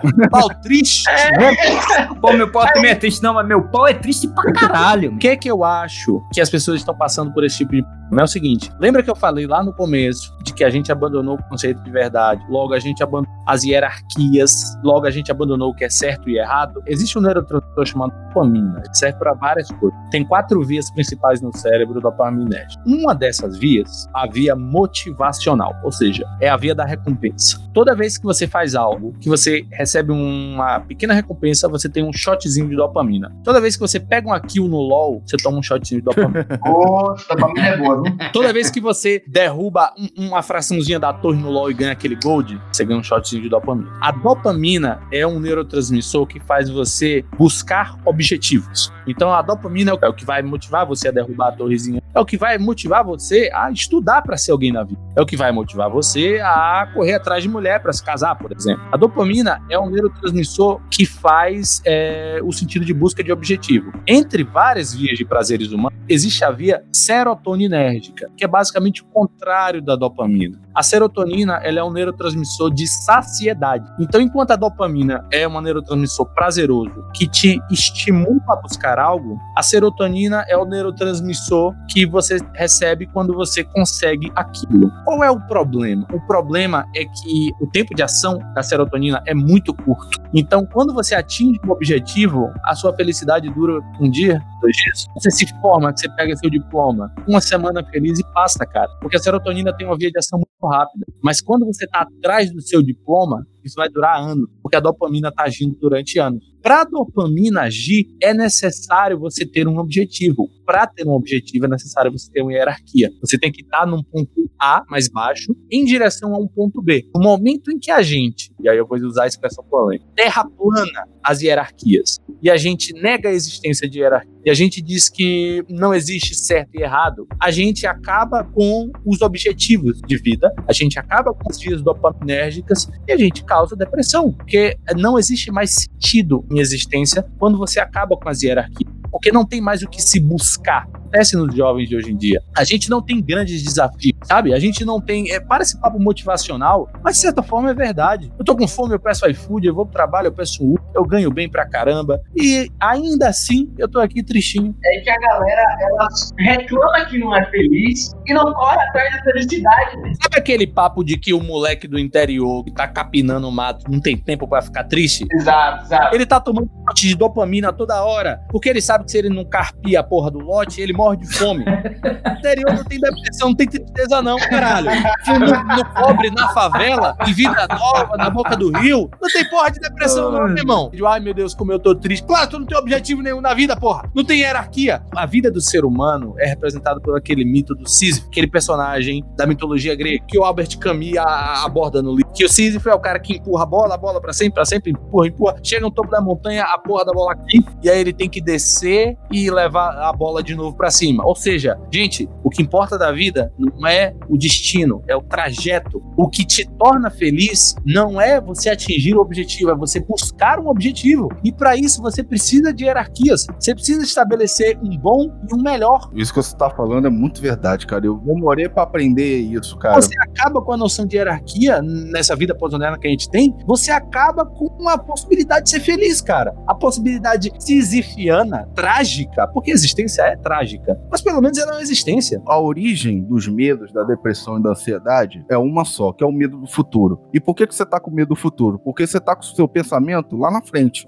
Então, onde é que você tem que estar o seu pensamento? No agora, no hoje. Você controla a sua vida hoje. Então, quando o Magal fala que o jovem que tem que carpir um lote não sofre de depressão, porque ele precisa carpir aquele lote. É isso que importa para ele. Porque ele estabeleceu objetivos, estabeleceu meta. Ele acordou hoje de manhã e falou: hoje eu preciso carpir um lote. E no pessoal amanhã, ah, amanhã será que vai ter um lote pro carpir? É, ah, eu, eu sonho em ser um astro do rock. Então o que, que você tá fazendo para ser um astro do rock? Você tá aprendendo a tocar guitarra? E eu vou dizer uma coisa pra você: talvez você, jovem Cal, não seja ser um astro do rock, mas o caminho que você vai percorrer, cara, isso vai ter valido muito a pena. Se você vai ter sucesso ou não, sucesso é uma consequência. O fato, a realidade tem que ser a tua jornada, é a tua construção, é aprender, é, é fazer novas amizades, expandir os seus horizontes e conhecer novos mundos. É isso que importa. Total. Uma vez o Thomas Edison, ele falou uma frase muito interessante. Como, ah, como você chegou à invenção da lâmpada moderna? Aí ele falou o seguinte: antes de descobrir uma maneira de criar a lâmpada, eu descobri mil formas de não se criar uma lâmpada. E isso é o objetivo da tua vida, cara. Você vai ter fracasso, você vai se sentir triste, insuficiente, Exato. com medo, inseguro. Pra caralho. Isso é normal, isso é ser humano. Até pausei o jogo que eu tava jogando aqui, que esse podcast que eu tava jogando aqui. Que eu quero falar. Hoje em dia, principalmente com a internet, eu tô falando isso mais com o pessoal mais novo. É muito fácil você pegar uma pessoa simples e colocar no pedestal, tornar um ídolo. Você vê isso muito com o pessoal do YouTube e tal. Talvez o que as pessoas julgam ser bem sucedido não seja o que você queira, ou não seja o que você almeja ser. Por exemplo, eu sou eu sou bem sucedido? Você é?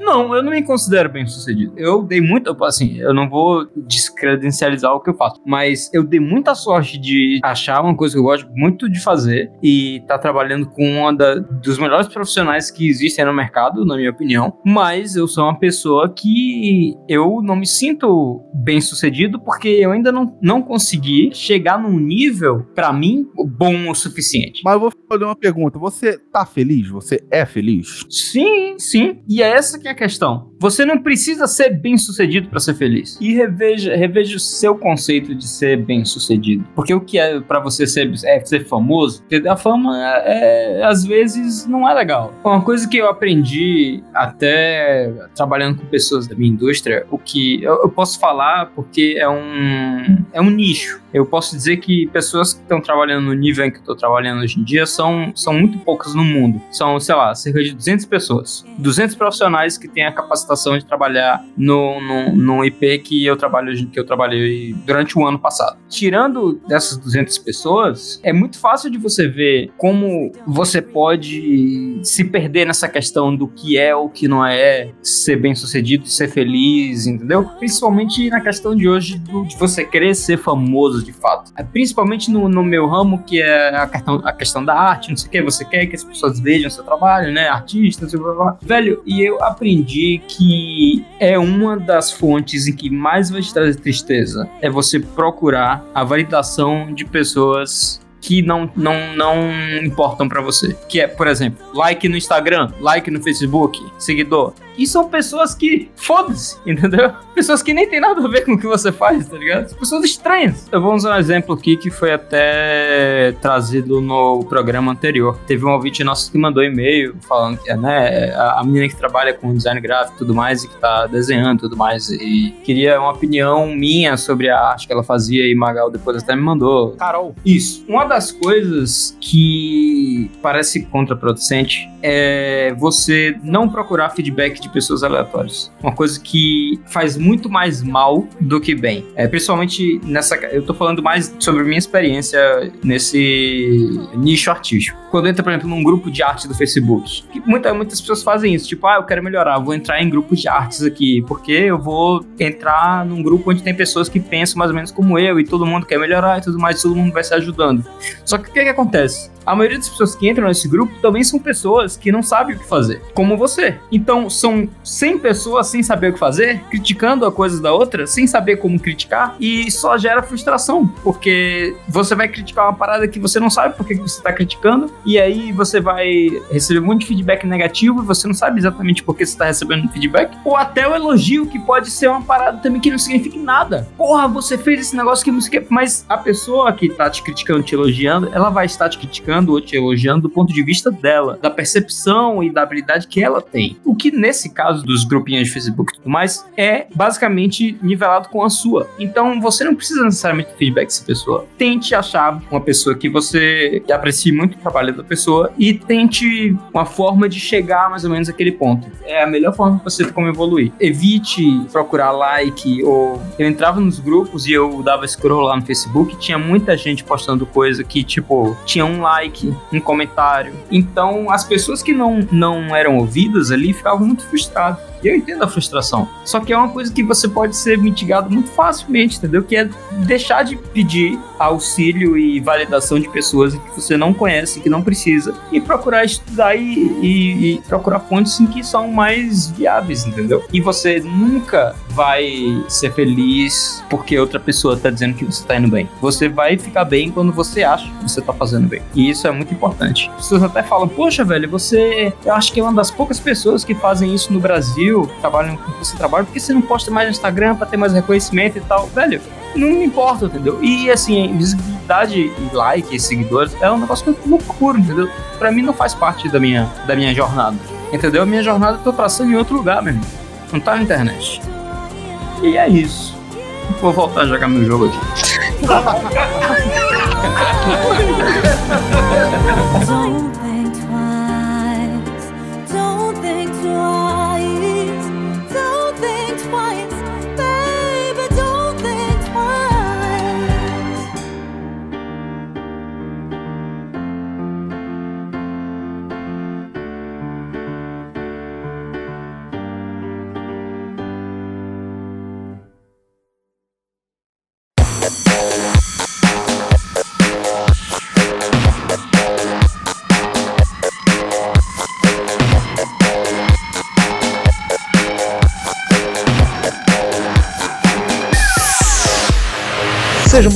mais uma leitura de e-mails do Afogados do Sofá. Hoje a gente tá aqui, eu e Bagaleta. Reinaldo dormiu. Dormiu. Cadê aquele sacana? Bateu no pai de novo não? Alguma coisa assim? Reinaldo não bate no pai. Ah, a gente nunca sabe o que acontece fora dos microfones, meu amigo. Inclusive, um abraço pro meu tio Reinaldo, que o pai de Reinaldo não chama O Reinaldo. pessoal fala que o, o pai solteiro é um mito. Eu não sei se a gente tem- pode falar daqui da. A gente tá falando da vida de Reinaldo aqui, né? Eu não sei se a gente pode fazer isso, né? Não, principalmente quando se fala que tá falando da vida. Se eu só não tivesse dito, ah, talvez Reinaldo ouvindo nem notasse. Então vamos passar pra. Qual é o e-mail do Afogado no Sofá, Gabriel? Se você quiser mandar um e-mail, Contato arroba afogadosofá.com. O último episódio a qual esta leitura de e-mail se refere foi o episódio de League of Legends, que foi um episódio curioso, Gabriel, porque só sete pessoas gostaram, que foram as sete pessoas que gravaram. o pessoal não entendeu o, o- o podcast, ouviu os e-mails aqui, você vai ver tudo assim, pô, man, e aí, eu não entendi não o podcast, mas valeu aí e tal, abraço, sabe?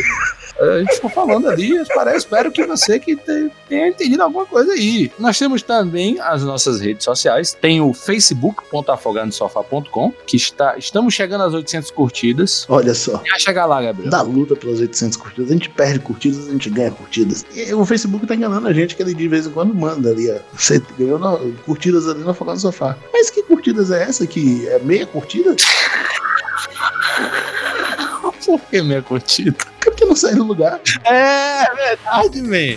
É porque o Facebook ele é muito maluco. Ainda tem também o youtube.afogadosnosofá.com em que estamos publicando os nossos queridos Sofá no Sofá, nossa série de vídeos sobre qualquer porra. Eu achei bacana. Inclusive, eu fui ver esses dias aí. Que, quem faz o, Sofá no Sofá? Na verdade, o Afogados no Sofá inteiro é operado por uma pessoa só, uma mão humana só. É, o, o Afogados é uma guilda medieval, né? É uma pessoa só faz tudo, todo o processo de trabalho. O, os burgueses eles ainda não tomaram os, me, os meus meios de produção. Assistiu o vídeo gostou? Poxa, eu achei você bonito, tá, tá simpático. Obrigado, depende do vídeo, né? Porque tem um que eu tô destruído. E temos também a rede social esquecida, abandonada. Ele voa livre. Deixa eu ver quantos seguidores nós temos aqui, porque a, a vergonha é isso aqui, não tem nem capa. Eu nunca entrei no Twitter Afogados. Olha só, nós temos grande nove seguidores. Pega mais duas, forma um time de futebol.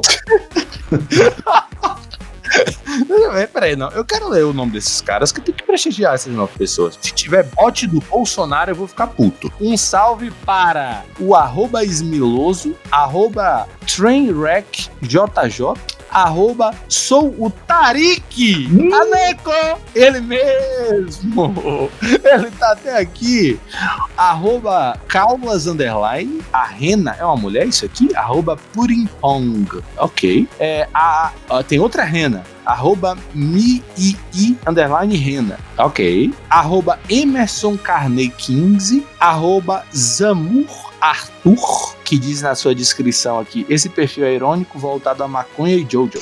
e o arroba batata underline samar. Muito obrigado a vocês por seguirem a rede social mais morta do Afogado do Sofá. Olha só, Gabriel, se o pessoal quiser entrar no nosso belíssimo site, eles entram aonde? afogadosofá.com. Eu aconselho você, ouvinte incauto, a entrar no site no lugar de entrar no, no Spotify, etc. Por quê? Porque você, nesse momento, está ouvindo o Afogado do Sofá sobre pós-modernidade. No no, site, a capa do episódio, tá ligado? É animada, é um gifzinho, é bem feitinho, veja lá.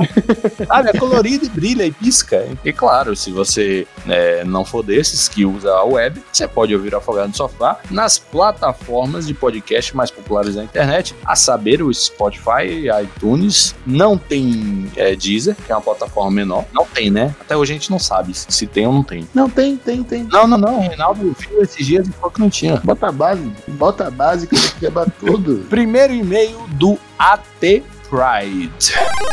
Você lembra desse cara? É o Senhor Palmito. Senhor Palmito? Meu Deus.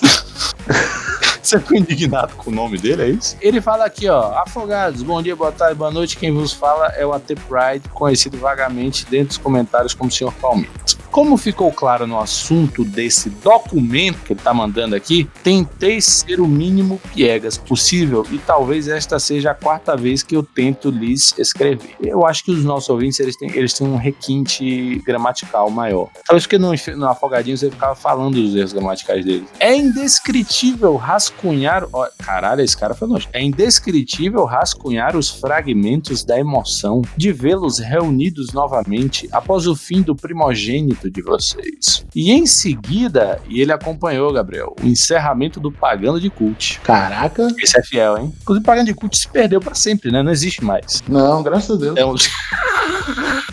ele ficou muito carente da sensação de, abre aspas, eu praticamente conheço esses caras, mas eles sumiram agora. É, a gente praticamente conhece também, São É, e, e, você sumiu durante muitos anos, apareceu agora pra gente. Por isso, através dos anos é, seguintes aos encerramentos, ele não possui nenhuma rede social, ele tentou diversas formas de buscar notícias da gente.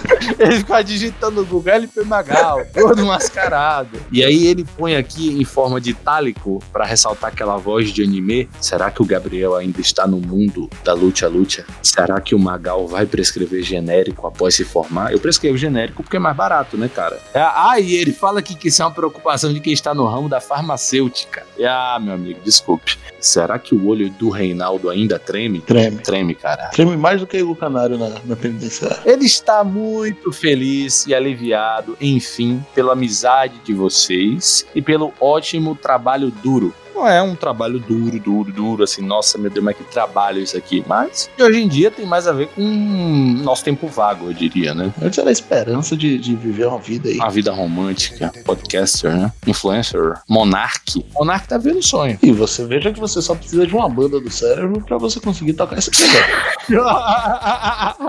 programa.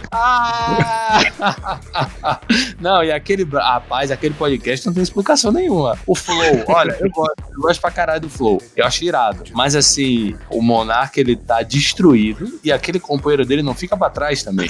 Os caras estão ali nas últimas, no, no, na colherinha. Não tem mais ninguém. Porra. Encerrando, ele gostaria de dizer que em breve estará contribuindo para a duração do site. Ah, meu amigo. É, tipo assim, muito obrigado pela sua gentileza. É, ele diz que é pai. Nossa, cara, parabéns. Parabéns mesmo. Mas ele diz que ser pai tem a ver com ele contribuir para a duração do site. Espero que entendam. Eu não entendi porque eu não sou pai. Não, ele tá falando pro baby dele também ouvir Afogados. Ah, coitado dessa criança. Ah, ele diz que o site ele ama e admirou por tanto tempo. Cara, muito obrigado. Poxa, obrigado. Tamo junto, meu irmão.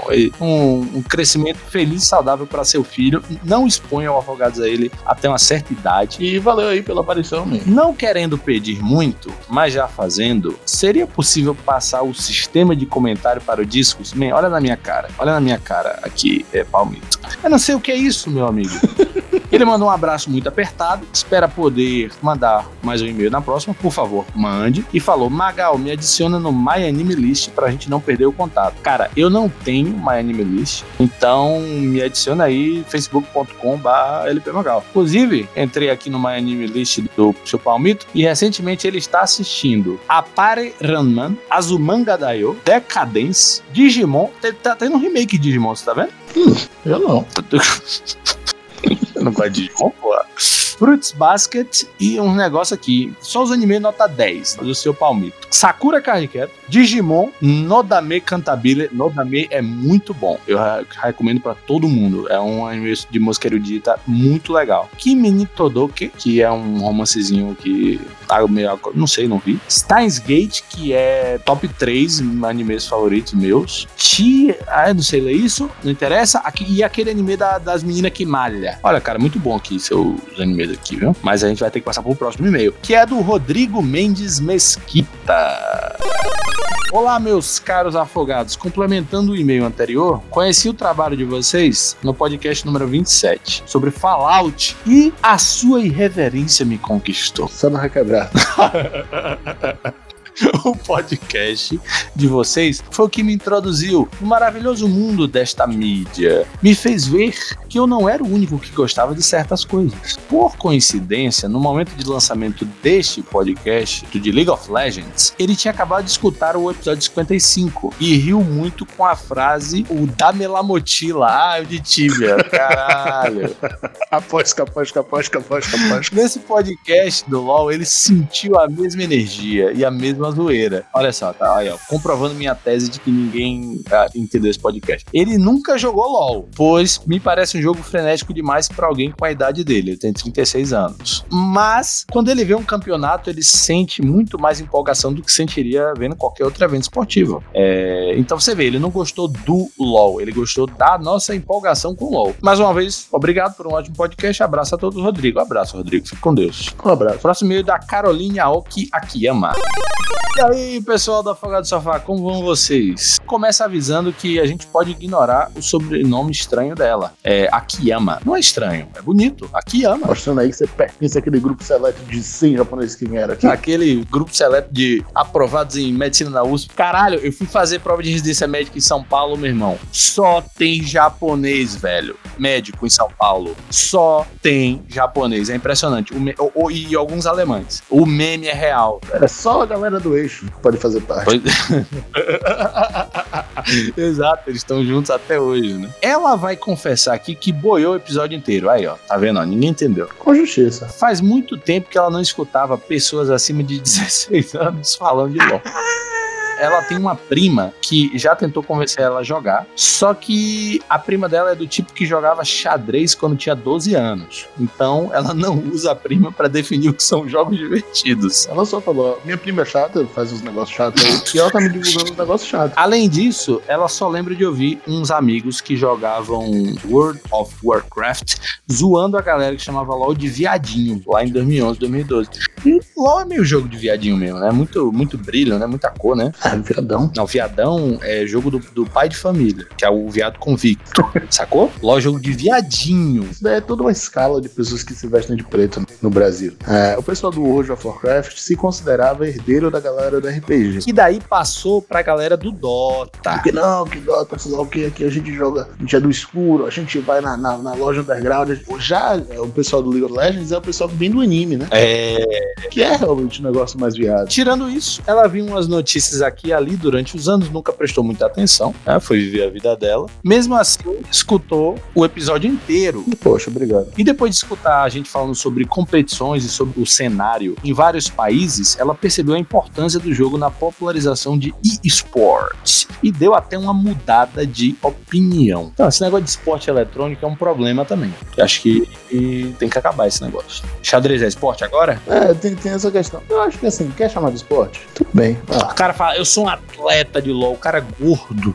Será que é uma tentativa de você legitimizar uma parada que é meio zoada? A criação de um esporte, de um esporte mesmo, é uma coisa meio zoada. É uma invenção, uma maluquice. O MMA tá tentando entrar nas Olimpíadas. Por quê? Porque é um, seria uma ferramenta para você dar um, a legitimação da Olimpíada, que é uma competição milenar, a um esporte que tem 20 anos, que é o MMA, tá ligado? Aí eu fico pensando se botar o nome e-sport seria você legitimizar com o nome esporte parada que é um monte de criança jogando, sabe? No, no fim das contas. Enfim, o papo foi longe. Ela disse que tem vontade zero de jogar. Pra mim, esse jogo, esse jogo online aí tá falando que nem uma velha. Esse jogo online que os personagens são pequenos e a visão é isométrica, é tudo StarCraft. Mas o pior que é mesmo. Inclusive, muitos jogadores do LoL vieram do StarCraft. Esse é o problema do esporte também, né? Eu acho que ele tem um ciclo muito curto. A dificuldade do esporte é a presença da empresa. Não, e eu acho, eu diria mais, do jogo, né? Porque cada jogo é uma regra diferente. Eu acho que o que vai prevalecer, e muita gente já vem comentando isso, não é o jogo em si. Então, por exemplo, o LoL eventualmente vai cair, mas o gênero MOBA talvez nunca acabe. Isso dá uma oportunidade para os jogadores fazerem uma transição, se eles quiserem. Então, o cara quer jogador de LoL, ele quando o LoL acabar e aí vir um outro MOBA, ele pode transicionar. O fighting games, os FPS, você dá para fazer uma transferência ali de, de habilidade um pro outro. Então assim, é óbvio que o LoL eventualmente vai cair, mas o gênero MOBA provavelmente vai ficar. Isso dá uma certa estabilidade, eu acredito. Ela acha muito louco ouvir a gente falando sobre esse LoL. Para quem não manja, parece que vocês estão falando uma língua própria. Pior que a gente tá mesmo, filha. Quem joga LOL não entendeu quem tá falando. Até parece legal, mas ela é antissocial demais para curtir esse negócio de multiplayer, tá bom. É, enfim, como não tem nada para contribuir, ela vai resgatar uma sugestão de tema que ela dava na época do Afogadinhos, que ela sempre terminava o e-mail com tema. E o tema ela mandou aqui foi dragões. Olha só. Um dia vai, vai, vai rolar esse episódio sobre dragão. Não tenho nada pra dizer sobre o dragões.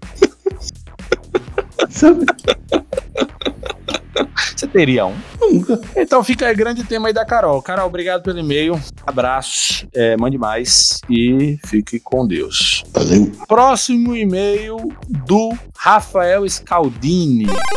O título do e-mail dele é Pipoca Manteigada. Eu lembro desse sobrenome. Scaldini. Ok. E aí, meu povo? Ele é o Rafael SR. Ah, lembro sim, lembro sim. Tem 26 anos, mora em Minas. Está muito feliz em ver o podcast que apresentou ele à mídia de volta lá. Ele conheceu o programa por um daqueles blogs de tirinhas que eu tinha, o Cyanide and Happiness, traduzidos. E começou a escutar desde o episódio de God of War, que foi o episódio 3, eu acho. Desde então, continuou acompanhando e ainda tem a pasta que ele baixou quando disponibilizaram os programas. Assistiu a poucos animes, é, foda-se, porque isso não foi o tema do programa, né? E hoje em dia não tenho mais muito interesse. Ele, será que ele acha que LOL é um anime? bora, bora, bora. bora seguir. Segue, bora segue nessa calma. saber. Ele assistiu pouco anime, então ele não assistiu muito LOL, né? e hoje em dia não tem mais muito interesse. Mas com certeza vai continuar ouvindo todos os programas de temas variados forem saindo. Ele, você botou dois japoneses ali na capa, ele achou que era anime. Ele nem ouviu esse cara. Ele nem ouviu. Ele só mandou e-mail. Ele não sabe o que é League of Legends, ele acha que é o anime da temporada. Que loucura. Ele também não tem nada a comentar sobre LOL porque você não ouviu o programa. Enfim, obrigado pela atenção. PS, sou eu ou o Magal está mais feliz? Tá. Eu estou mais feliz, cara. Estou mais feliz. A vida melhorou muito. Próximo e-mail do Matheus Rodrigues Martins Pereira. O vulgo baiano. Olha, Fala, meus amigos afogados. Tudo na paz de Xangô. sim, meter meu pai no meio aí é barril, né? Eu tô esperando ele mandar um algum. Reforçando a minha hipótese, ó. Bom, não deu mesmo não. Eu não entendi nada desse podcast. Tá vendo? De forma geral, ele acha legal esse novo ambiente, categoria de esportes eletrônicos. Apesar de não ser muito fã, ele jogou um dos MOBAs tipo Smite. Você jogou Smite, não foi? O mal é que Smite era meio desorganizado. Ele também jogou, chegou a jogar LoL, caiu naquele papo do YouTube de E se você baixasse League of Legends agora, jogasse uma partida? E ele diz assim: é, achei meio bosta. Enfim, não diz que é ruim nem coisa de viado ou corno. Caralho. que bom, né, cara? Dado sucesso.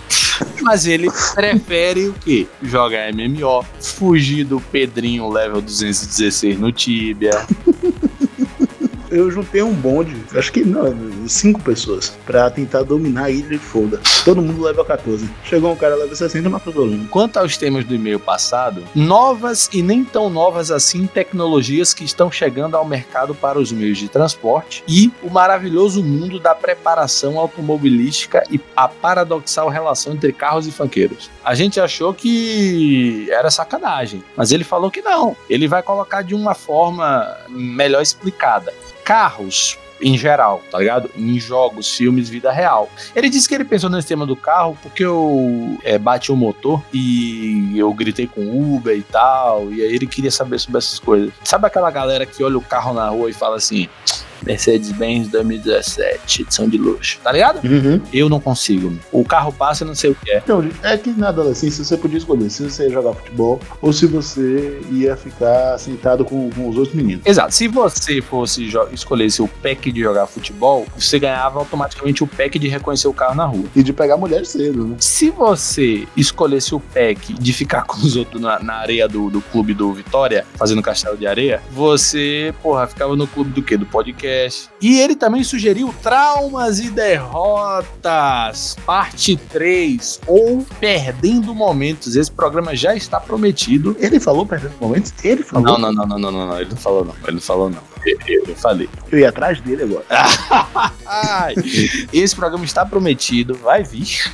E se prepare. Foi uma longa viagem até aqui. Bom, grande abraço, dia do amigo de sempre, um beijo na bunda. Valeu. Último e-mail do Luan Oliveira Martins.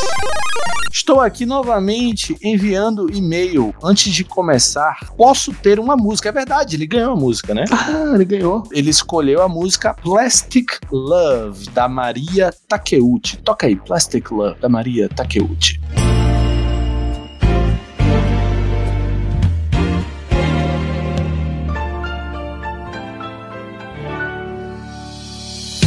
Pelo menos dessa vez a gente falou sobre um assunto que ele domina. Cara, você que me matava no top, né?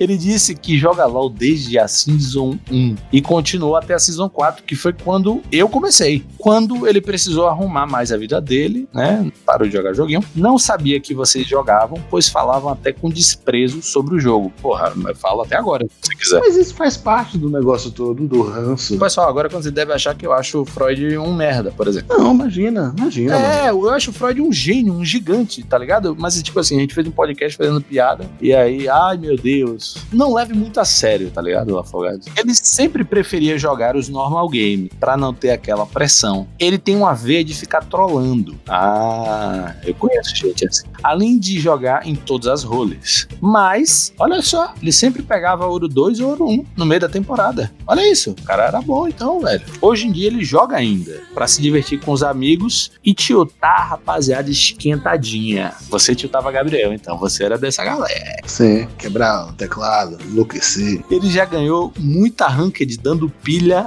em briga de time inimigo. Cara, eu também, velho. Quando eu tava nas últimas, eu falava assim a tempo. E aí eu ah, ligava o wall e começava a jogar assim, ó, as iscas mais fracas que você puder imaginar. Tipo assim, sua mãe é gorda. Aí alguém mordia, às vezes a gente ia desenvolvendo, eu não tava jogando nada, o cara parava de jogar, e aí o jogo tava balanceado. Inclusive, ele dá o nick dele aqui, se a gente quiser, um, um, um cara para jogar com a gente, vou adicionar. Além de, claro, participar do programa. Lembra que ele ganhou o direito de participar? Ele quer falar sobre pedregulhos, sobre aerolitos? Sim.